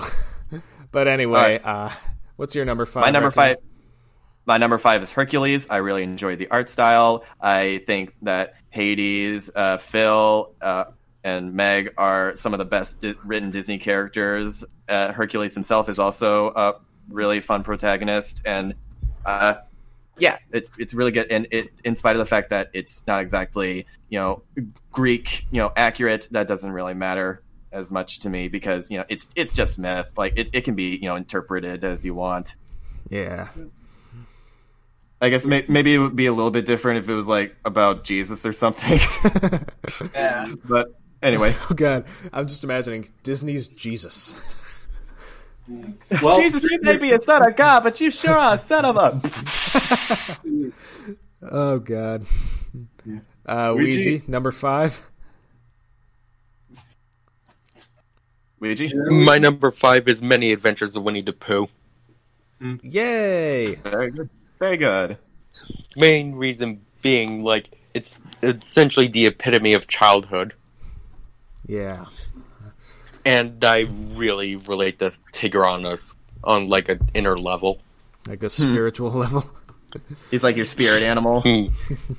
he is the spirit animal of all with ADHD. Oh yeah, totally. Yeah. Uh, I guess it's me now. Bring it on. Really brief. Number five, Zootopia has been mentioned twice before. The jokes still land. The slot didn't. The slot DMV joke was kind of killed for me in the trailers, but that's about it. I did like the mystery. I kind of appreciate Bellwether better on my third watch. So, yeah, keeping it rapid fire. Cool. And number five choice is the Emperor's New Groove. Finally, someone mentions a finalist. Yep, I, I love the I love the humor. I love how it's like completely different from many other Disney films, but in the best way possible. I love the two leads with Emperor Kuzco and Pacha. I think they have a really great chemistry. I felt that even even a lot of like the heartfelt moments work really strong here. I love the villains with Yzma and Kronk. They're easily the funniest part of the movie. I love the fast paced animation of it. I love how this is also like definitely one of the more lighthearted Disney films, but still has a lot of like really good adult stuff in there too. So, yep, number five choice is my, the Emperor's New Groove. Well, when you think about it, Nick Nick kind of already mentioned them in his honorable mentions. Yeah, very briefly. And so did Wesley. Or was it you, Rick Herrick? Nope, it was me. Okay. Uh, kind of lost track there. Whatever. All right, uh, so moving on to number four. Uh, Yoda, you know how you were asking if ties were allowed? Uh huh. Well, uh, this is actually my uh, tie position, and I'll actually give you guys the opportunity to guess what they are. Hmm. The Black Cauldron and Song S of the South. tiers. Um, let's see. What did you give an S rating to? He hasn't mentioned it yet. Mulan? No. Uh, uh, Probably number two. Hmm. I'm pretty sure discussing You're game on is probably going to run us over All right. like the two hour mark. Okay, here's a hint. There are two movies that I keep making comparisons to, Shrek. including in this very podcast. Uh, Yeah. uh, Mm. Snow White and Cinderella Cinderella. Little Mermaid. Cinderella and Little Mermaid. That's it. Okay. All right. Yeah. I knew one of them was Cinderella. but Yeah, uh, I keep saying the. I've been saying before, like Cinderella is to the '50s what Little Mermaid is to the late '80s, and uh, that carries over into the film's quality as well. I legitimately can't decide which one I like more, so they're both getting my number four spot. Good on you. And we both discuss and we discussed those already. So moving on. Yes. So you know what's strange? There was this one episode of the Looney Tunes show I saw where they saw Granny as like um someone in her twenties. She looks exactly like Cinderella. Really? It is No. it is insane. Wait, is that the one with her backstory as like a? Yes, World War II it's vet? that one. That's awesome. Yeah, Yeah, and it turns out Tweety Bird's like seventy years old or something. yeah. Damn. All right, uh, Carrick, you're number four. oh right, uh, my number four is The Lion King. It's uh, still great. B- basically, the epitome of Disney like grandeur, I guess you could say, and with and that's why it's so iconic to this day. Mhm. And not not much else to say that hasn't already been said. Yeah, we've been. Carrot, Carrot, I thought you told me you didn't change your vote on Lilo and Stitch and the Lion King. No, I did. Oh, okay. Well- okay. But basically, uh, I still think Lion King's a better film. I just I voted for Lilo and Stitch at the time because I was like, eh, I saw it more recently, and you know, Ah, I I, I also felt like Lion King was probably going to win anyway. So okay. Yeah, I mean, if it. But again, if everyone has that same mindset, then the vote can easily be flipped. oh yeah, like the episode of South Park where it's like, eh, it's okay to pee in the pool as long as I, I'm not I'm the only I'm the only one peeing in it, but then the whole like like park Yeah. turns into pee. Yeah, it's, Yeah. it's like that one character from Great that episode. Gatsby saying that she doesn't need to be a good driver as long as everyone else is paying attention. Ugh. Yeah. Ouija, Ouija number four. My number four is Moana. Hey, nice. Love it. Uh, it would be more so like my and it, w- it like uh yeah uh, it would be like my number eleven, but thanks to my boyfriend having a Polynesian background, he actually helped me see it in a whole new light. Wow. Yeah. Okay. I'm And I I'm can going- hear him in my head right now saying, "What can I say except you're welcome." Yeah. Well, um, my number four, I'm going a little old school. It's a film we haven't talked about yet, but it's Dumbo. It might surprise you. Yes, Ah. Baby Never mine. underestimate the power of the feels, and Dumbo with the baby mine scene is just so moving, so poignant. I'm impressed how it's able to project emotion on a character who doesn't have any lines. Uh, It's just Carrick, isn't isn't this the movie that your mom refuses to watch because it's too sad? no, that's Carrick. That's what I My was, mom I was watched saying. Dumbo with me many No, I was talking about no, he was talking to me. Uh, Yeah. She refuses to watch this film and also Bambi. Ah. Aww. She probably wouldn't like my list then, but Dumbo is just the feels movie, and I can hmm. totally see why. Because I mean, if you're a parent, baby mine might devastate you, but but I still appreciate it. It's kind of downbeat, but still experimental for Disney, and it's, it can be easy to forget that this was Disney's first hit after Snow White because it was just such a, such a tight one. But it just proves that being a cash grab doesn't mean it has to be bad still a good film in its own right and still quite interesting among Disney. So gets my approval there. All I right. still, I still uh, stand by my statement that um, the ending to this film feels like if Ratatouille had ended after Remy made his first meal. Yes.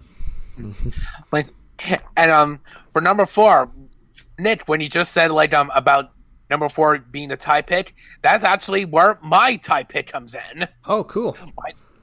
My tie pick is between Alice in Wonderland and The Jungle Book. Now it may seem now it may seem a bit strange why I picked these two as a tie, but the more I think about it, both these films really show off Walt Disney's strengths as a storyteller. With Alice in Wonderland, this is what how he like um this is basically what he would do if he were to stay close stay closer more to the original source material and let um follow the book's original spirit, while the Jungle Book shows that he could do good without following the book at all. Personally, like Alice in One, and they're both really similar story wise because they're both character driven stories. They're both kind of road trip films. When Alice is trying to find the White Rabbit, she comes across all these different characters like the Mad Hatter, the March Hare, the Cheshire Cat, and Mowgli when he's with um when he's like um in Bagheera, like trying to like decide whether or not he wanted to go to the Man Village. He comes across characters like Baloo, like King Louie, Kaa, like the Vultures, all these great different characters, and they work off each other all great in these different films. And they show up like the versatility of like voice actors. Like, Verna Felton and Sterling Holloway, and also animators like Frank Thomas and Milt Kahl. It both these films have like great senses of humor. They're both greatly told. They have great music too. I think Alice in Wonderland is like a film that has the most songs in it. Like I think it's like twelve or thirteen. I think in the film. Yeah, Oh wow. a lot of them are short, so yeah. Yeah, and like the and like the Sherman Brothers, the songs that they helped write for the Jungle Book, except the bare necessities, that was a, written by Terry Gilkyson during the sh- film's early production. All the songs the Sherman Brothers wrote are all timeless. They always stick with me, and like the villains too are great too. The Queen of Hearts is a great, funny villain. I love how whenever she did like take a break from being like trying to act sweet, but then she goes screaming at the top of her lungs. It's always so funny to watch. And Shere Khan is great because he's mostly just talked about, but then in the second film, you see him, he's like acts like a charismatic gentleman, which actually kind of makes him more intimidating because of like, how confident he is on how frightening and scary he is that he'll like kill you in an instant. So that stuff is great too. And of course, and of course, The Jungle Book was also the last film Walt Disney worked on before his death, so that adds an emotional feeling to it. So, um, those are my picks for my number four choice. A tie between Alice in Wonderland and The Jungle Book. All right. Very good. Yeah, I, I I myself never cared much for uh, the Jungle Book, Ah. but uh, I, I, I'm I kinda mentioned see before that uh, Alice in Wonderland is my, my biggest unpopular opinion. Like I, I don't like it. Like just in general, like the like the original story of it too. I've never read the story. I just don't like the movie. Ah. Yeah. Have you seen uh, the Tim Burton version? No, I Don't. don't, have any immediate plans to. Well, if you've got some time uh, this coming week, don't do it. Do something else. Please okay. study All right. for your test. All right, so uh, let's move on to number three. Uh, this one is just as much a childhood favorite as Winnie the Pooh was, but I think it's a lot stronger in the story and the characters, and a uh, bit harder in the feels as well. My number three is Tarzan. ah, Yeah, And, uh, I, I really. Don't, That, I feel like Tarzan would be my honorable mentions to my honorable mentions. uh, yeah, like number twenty-one or something. Or, like well, 16? in my top 20. I only mentioned like five honorable I see. mentions. Okay, but yeah, I just yeah, I love uh, Tarzan's arc, uh, the journey he goes through in the in the jungle and meeting the humans. Uh, and anyone who disses the Phil Collins soundtrack uh, is dead to me. So just want to make that clear. Phil Collins rots the house. Indeed, and he trashes the camp. Just about to say Yeah. that. Uh, Do bop. I, I saw I saw a funny uh, uh, Oney Plays. They made a funny uh, scenario like uh, that Rosie O'Donnell just like walks into uh, the Disney uh, conference room like to pitch the movie, like, and she pitches it by tripping over a bunch of pots and pans. Okay, that's We love that musical number. brilliant. All right, uh, number three, uh, Garrett. My number three is The Princess and the Frog. It this is this one hits the closest to home for me. I love how faithful it is to New Orleans culture. That me and my friends like love all the inside jokes in it. The the characters are very strong. Keith David has one of the sexiest voices in animation. I could listen to this guy for hours. And Tiana is a strong character. Uh, everyone, everyone's great. So yeah, Princess and the Frog, love it. Number three. Sam, uh, Actually, uh, we're from a place far, far away from this world. Y'all from Shreveport? Sam, you know that um, hey Tara, do you know that Emeril Lagasse cameo from one of the alligators? Who? know that- Chef. Like you know the chef that always goes bam, that guy. He actually, No. Well, he's a really famous TV chef. He actually has a cameo as one of the alligators that try to eat Naveen and Naveen and Tiana. Neat. That's cool. I don't. I still don't know who that is. Uh, I don't know who that is either, but it's still cool. I do. All I know, I know that Ke- I I know that I recognize Kev. I recognize Kevin Michael Richardson as one of the alligators, oh yeah, but he's in everything, so Yeah. it's fine. Wasn't he in uh, Lilo and Stitch as uh, Yeah, he yeah, he Yeah, was. Cobra? yeah, I, I I thought that was really cool. They got having an actual voice actor like be one of the main antagonists. I liked it, All right, uh, and he also he also voiced Goro in the live action Mortal Kombat movie. uh, we don't talk about that. I, All right. I think it's fun. Yeah. All right, Reggie, your turn. Ouija, what's your number three? G. My number, th- my number three G, is The Emperor's New Groove. All right, finalist. I mean, is there really like necessary to explain why? Because like we've been through the same song and dance over and over again. Yeah, I mean, But long story And I've heard this story over and over, over again. again. Gee, Gee, it's it's twelve twelve, and finally finally meet her. meet her other friend. Ah, ah, and I just derailed the whole podcast. thanks, Wesley. I hope- Glad to have you here. I hope you're proud Damn of yourself. you, Spinel. anyway, Yeah. he's it's just it's just a good buddy feel good movie. I mean, I mean, it's no, Oh, I mean, it's no wonder it's one of your favorites. Uh, by, I mean, by it the numbers, it is at least the second most popular Disney movie ever. Have you guys ever I, seen this? again, though, I think part of it might have been just Emperor's New Groove got was preferred to the movies it was up against. Yeah. yeah. Anyways, those are my thoughts on the Emperor's New Groove, and also, by all means, this doesn't make any sense. Right. All right. Have you guys ever seen? Have you guys ever seen Other to Friends? But Spinel breaks her legs. oh god. Yeah. I want that. Uh, But uh, man, my turn, I guess. go for Um, it.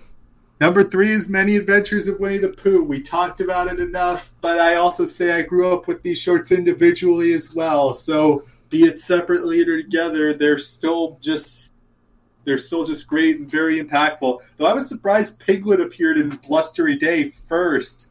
Just my memory just had him always be there. Like Tigger as a second edition, he kind of made sense because he's personality wise. Oh, right. He, yeah, Piglet's not in the Honey Tree segment. Yeah, like I yeah, because they wanted to replace him with Gopher.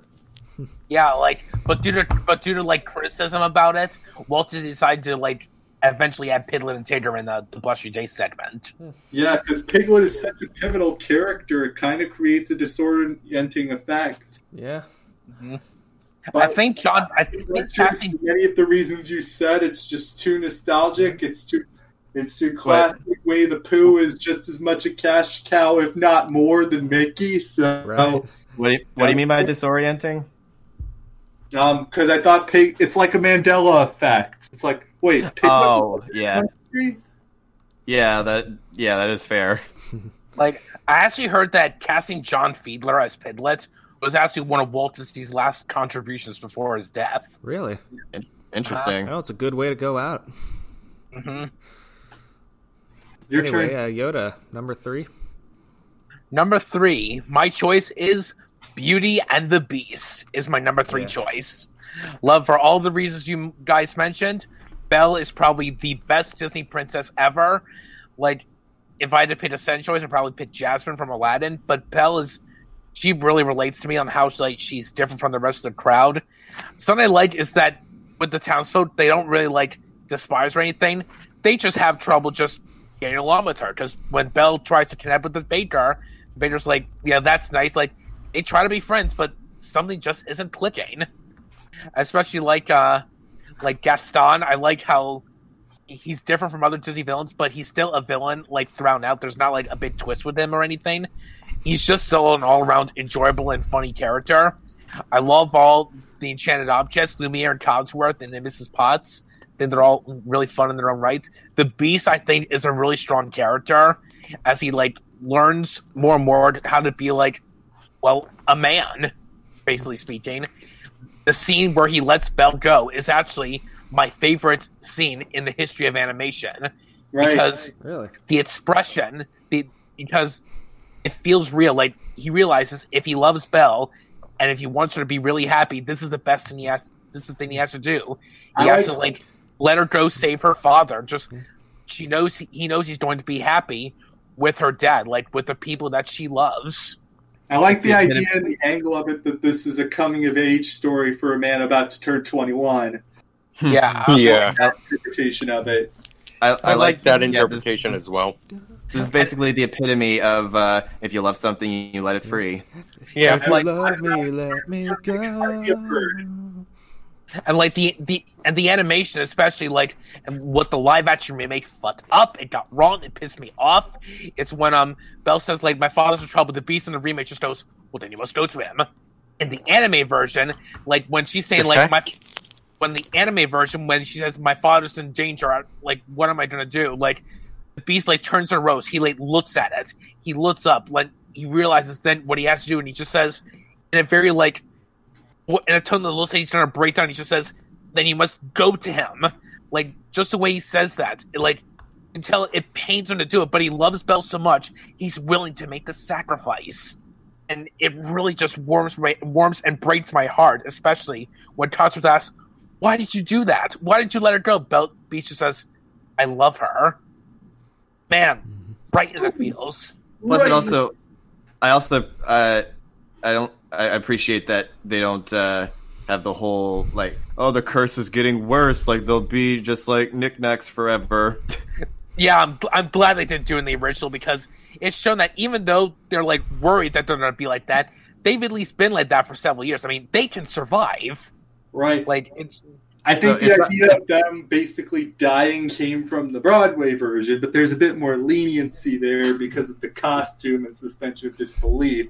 But in the remake, when they put that s- p- plot in, it becomes kind of a trolley problem. Whose life is more important? Maurice mm-hmm. or everyone in the castle?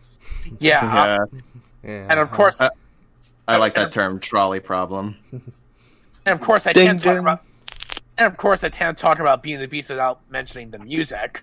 This is definitely what I would call Disney's ultimate Broadway like Yeah. movie. Yep, like when I it said comes earlier, three Academy Award nominations for the music alone, songs alone. Yep. especially like pains me that Howard Ashman did, didn't live long enough to see this film get finished because his work really shines through. Even though he wanted to work on Aladdin before Being the Beast, he still put his heart and passion with Alan Menken writing these Yeah. songs. And Being the Beast, Tales of Time is no joke, my absolute favorite song hmm. because the way it's sung, Mrs. Potts, like you expect this kind of song to be sung between the two lovers, but when it's sung by Mrs. Potts, it's sung by someone who's observing the love, someone who's seen this love before, and it's a tale that's told like never before. And it's also a love song that never actually uses the word love in it. Ever notice that? Huh. Yeah, That's I did. Yeah, and so a lot of those reasons, like I love how it gets some dramatic moments. I love its funny moments. It's a perfect combination between between the two, like um, being lighthearted and dark. It knows how to use it great, especially with the music and the storytelling, the characters. So yeah, Beauty and the Beast is my number three. Yeah, we're getting a lot of mileage out of uh, this one here. Probably because we've only talked about it once, like in Yeah. depth on this podcast. I still cannot believe Emperor's New Groove beat it. Uh, Uh, that changed. Was expecting a closer game. what is this timeline? Uh, I don't know, but all right. Number two. Uh, my number two is Mulan. Yay! Uh, basically, for the reasons uh, Carrick was saying earlier. And uh, yeah, I think it has the perfect balance of, you know, how much time, like how much direct focus the uh, feminist girl power aspect gets. And I think it hits that mark perfectly to not be overbearing, but still be a very noticeable presence. So yeah, Mulan, it's awesome. I th- and and it's the only and up to this point, it's the only film to really give Emperor's New Groove a run for its money. Like even like come like a dent. Yeah. But anyway, uh, Now leads by two to one. Speaking, speaking of which, my number two is the Emperor's New Groove. Wow, I thought for shoes be your number one, but we'll get to that. But yeah, number two. yeah, it's funny. Moving on. yeah, I think we talked about this one enough. Yeah. What the hell? What the f- hell else am I supposed to say? It's funny. Moving on. Funny. All right. Dude, laugh. Ouija, Number two. My number two. I actually didn't think this far ahead, so I'm just gonna say the first movie that comes to mind, which is The Hunchback of Notre Dame. Ooh, surprised it hasn't made mm. an appearance on any lists yet. Yeah, you would think it would. You would think it would have been on someone's list. I like to think of it as like one of the highest rated, underrated Disney movies. Uh, yeah, I could see. Yeah, I could see that. get what you're It- that, that sounds like a because it has like a bunch of representation, like in theme parks, Kingdom Hearts, but yet it's still not popular enough to like rival stuff like Frozen. Yeah, like I've called um, like I've said that stuff like like Coraline or something like that is so underrated it's overrated. yeah. But I'm not sure how Hunchback of Notre Dame would fit into that. I mean, like it has representation, but not over representation. Well, I mean, think about it. It didn't really get that far in the Disney Yeah. Right. uh, I mean, uh, tournament. I mean, True. it, Like, it lost like- to Lion King. because, like, sure, we like it, but I mean, there's But just, not like there's so buy many merch of the flaws. gargoyles. More than Lion King? Yeah, you like it, but more than Lion King?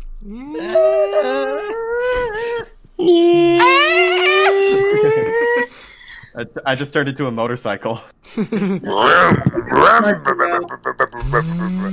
Yeah, I'll go.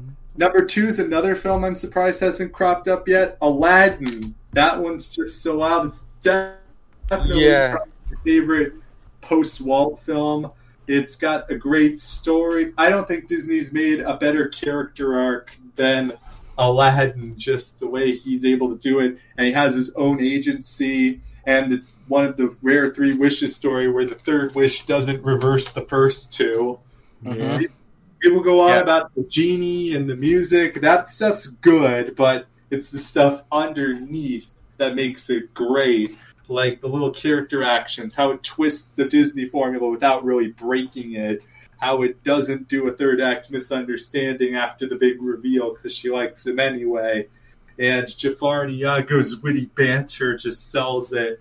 And and it's all and the appearance and the neon of and the art style just popping out at you. It's just so great, and I was still able to get into it rewatching it for this tournament. It's just that good. Nice. Well, it seems that well, it seems Wesley that great minds think alike on number two because my number two is Aladdin. Neat. We Gee, I wonder what. before. num- I wonder what number one is. Yeah, and Like we haven't heard it already every round. yeah, Yeah. well, well with Aladdin, what else can we say about? it? But I love the character. I love the characters in the movie, like especially like characters like Genie and Jasmine and Jafar and Iago. Like I love the animation of it too. I think it's one of the most colorful Disney films out there when it comes to lighting and and the sky and the way it and the way the scene is just set out. It always visually pops to me. Something like that. I love the music in it too. Songs, whether it be with Al Menken, whether he's working with Howard Ashman or Tim Rice, they're always so great. I especially love the way Tim Rice managed to capture Howard Ashman's spirit with the songs that he wrote. Yeah, I thought- the world's basically seamless. Uh huh. And uh, I love the genie's humor. Like Robin Williams was a perfect fit to voice him. I especially love um, Gilbert Gottfried as Iago the way he works off of Jonathan Freeman's Jafar. Like Jafar is probably my favorite my favorite villain, mostly because like he was one of the villains that like really introduced me on like how great villains could be when I was like a really tiny little kid. He was scary, he was funny, like he created like such a threatening presence for the main character, and it No really wonder he turned into a snake. He already looks very serpentine. Maybe Well, you can don't see how snake-like I can be. Yeah, and uh, Mhm. See, I also really love Jasmine. She was like my cartoon crush as a really little kid. Like, I just also love her voice by Linda Larkin. It is such a nice, pretty voice, mm-hmm. and I, I, I also love the character arc Aladdin goes through. Even at the dilemma when he realizes he's debating whether or not he wants to set the genie free, he doesn't come off as like a jerk. He's like really struggling. Like if he wants to set his friends free. I always thought that was a great little thing. Although I will say this: for a whole new world, it's a great song, but original cast only. Yeah. No one, like everyone else, either overdoes it or underdoes it. Oh boy. Yeah. And uh, Whole No, new I'm- world I'm is a just- I'm just wondering- song. I'm just wondering how that song would have been if Scott Weinger actually was allowed to sing. uh, Uh, I I, I can't. I can't sing. I'm sorry. I, I also like um like what Wesley said. I like how it doesn't do the third eye misunderstanding with the lie revealed. Jasmine understands why Aladdin had to lie, and she's really supportive of so him. it's a third act Plus it al- understanding. Plus, it also helps that uh, she, she uh, comes to terms with it like at the very end of the film. So, like, if they did do like a third act breakup, there would have been no time to resolve it. Yeah. And of course, the ending where Genie finally gets free is definitely what I would call one of Disney's most emotional endings.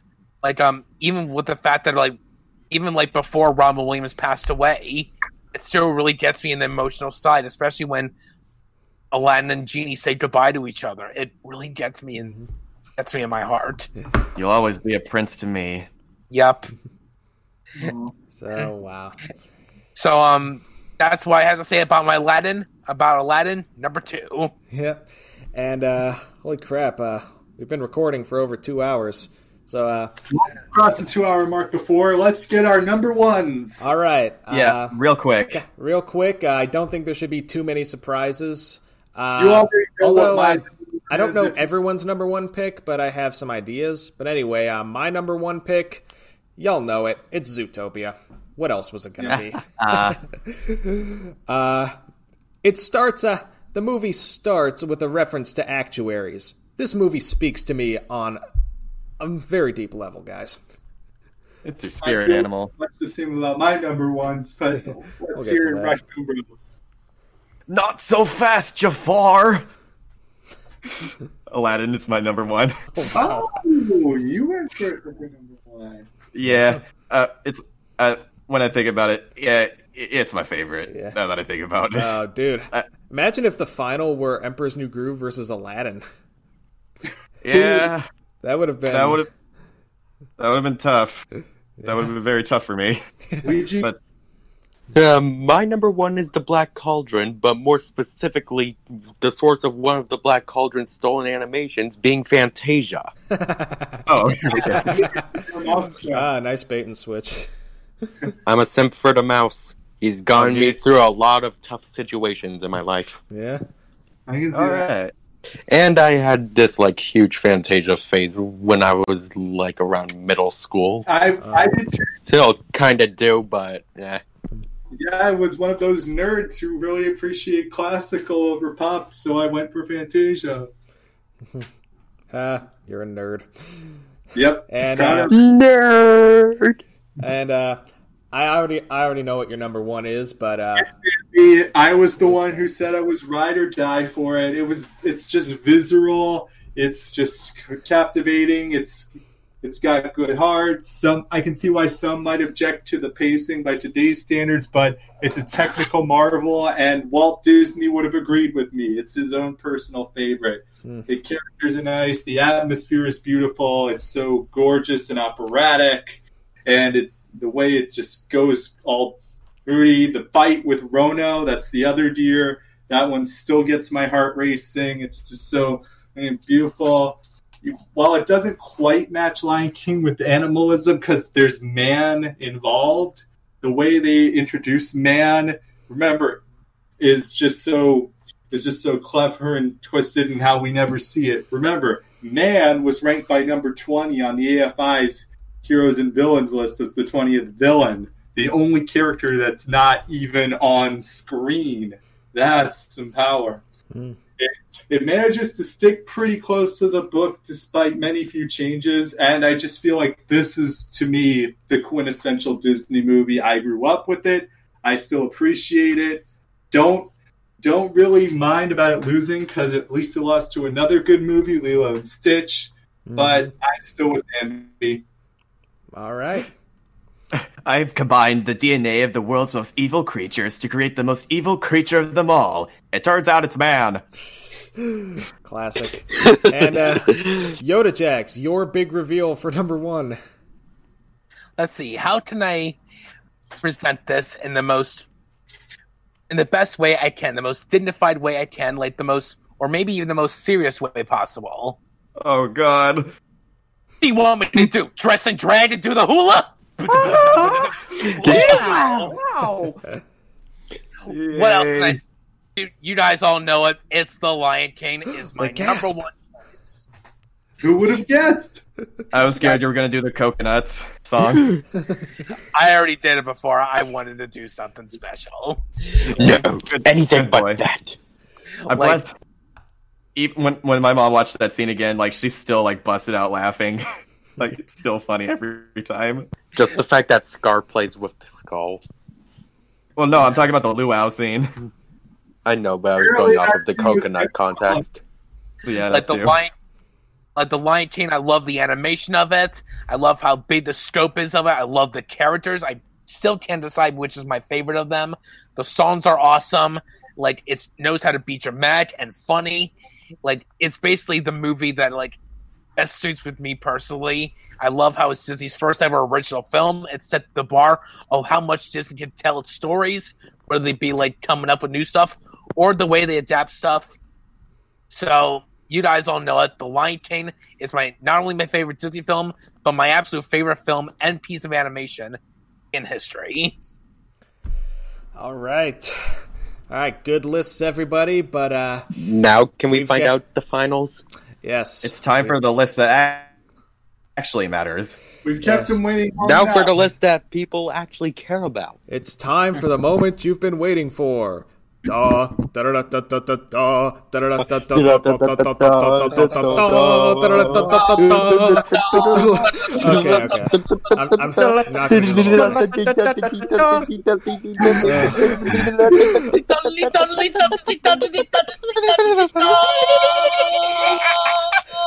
Presenting the number one Disney movie. Oh my God, Objectively what hap- speaking. God, look what I've wrought. Okay, so we're actually going to start with the battle for third place. Uh, the losers in the final four were Aladdin and Fantasia. And uh, like the actual f- final, this one got a large slew of votes. Uh, the loser got 27, the winner got 66. So, Whoa. your bronze medalist in Mouse Madness is Aladdin. Yay! Yeah. I, I can. I'll accept that. I'll take I'll, it. I'll accept it too. I can accept it being in the top 10. Yeah, top top three, not bad. But uh, that's not what you're all here for. So let's get to it. Like I said, 149 votes. The distribution of votes was as follows: the winner received 80. The loser received a very nice score of 69. Oh, nice. Yay! Dangly parts. and the winner, the grand champion, the one to take home the gold for the most popular Disney movie of all time, given our small sample size. Your champion, the Emperor's New Groove. Yeah! Oh, yes! Yes! Yes! Yes! Man! No. Oh, yeah. This isn't real! This isn't real! I can't believe it. Uh, yes. yes. It's all coming together. I'm feeling so many emotions right now. God. I'm so happy right uh, now. Oh, man. What a journey. High blind. Sans is a Smash Brothers, and Emperor's New Groove is the best Disney movie. And Never Luigi is real in Mario 64. Yeah. yeah, Luigi's real. Wow. 2020 is um, crazy, man. This year, We man. got Byleth and Smash Bros. We got Byleth- Steve Minecraft. The Emperor's Oh. New Groove is the winner of Disney movies. Oh, man. Luigi's in Mario 64. I think this is even more monumental than than March Madness' 16 seed over one seed because Emperor's New Groove won it all as a nine seed. That's Somebody, somebody better update the TV tropes to include an underdog victory. I did. yeah. So I'm Thank you. now, uh, all right. Before we sign off, uh, I Oh just want to say a couple things. Uh, one, thank you all for being a regular part of this. It means a lot to me that we were able to make this a regular thing. Oh, you're welcome. Great talking to you guys all the time. Thank Absolutely you. lovely. Yeah. Thanks for being on here, Nick. And uh, also, Season uh, two, when? Now, uh, and for those of you listening, um, I'll be uploading a couple more videos uh, regarding the tournament, as well as uh, a more detailed version of my top 10 list. Uh, please join us in January when we start Pixar Picks, hosted by our very own Wesley Hunt. That's the one I'm running. I want to give some time for Soul, but by by looking to see those stats, Nick, just Yeah. the Yep. Uh, there will be a stats video just going over some uh, miscellaneous data that we've collected over the tournament. Uh, once again, huge congratulations to the Emperor's New Groove for coming out on top. And uh, yeah, Yeah, until until January, uh, I'm Irish Husky, and this has been Mouse Madness. Thanks for tuning in. See you real soon. Goodbye, all of you lovely people. Yeah.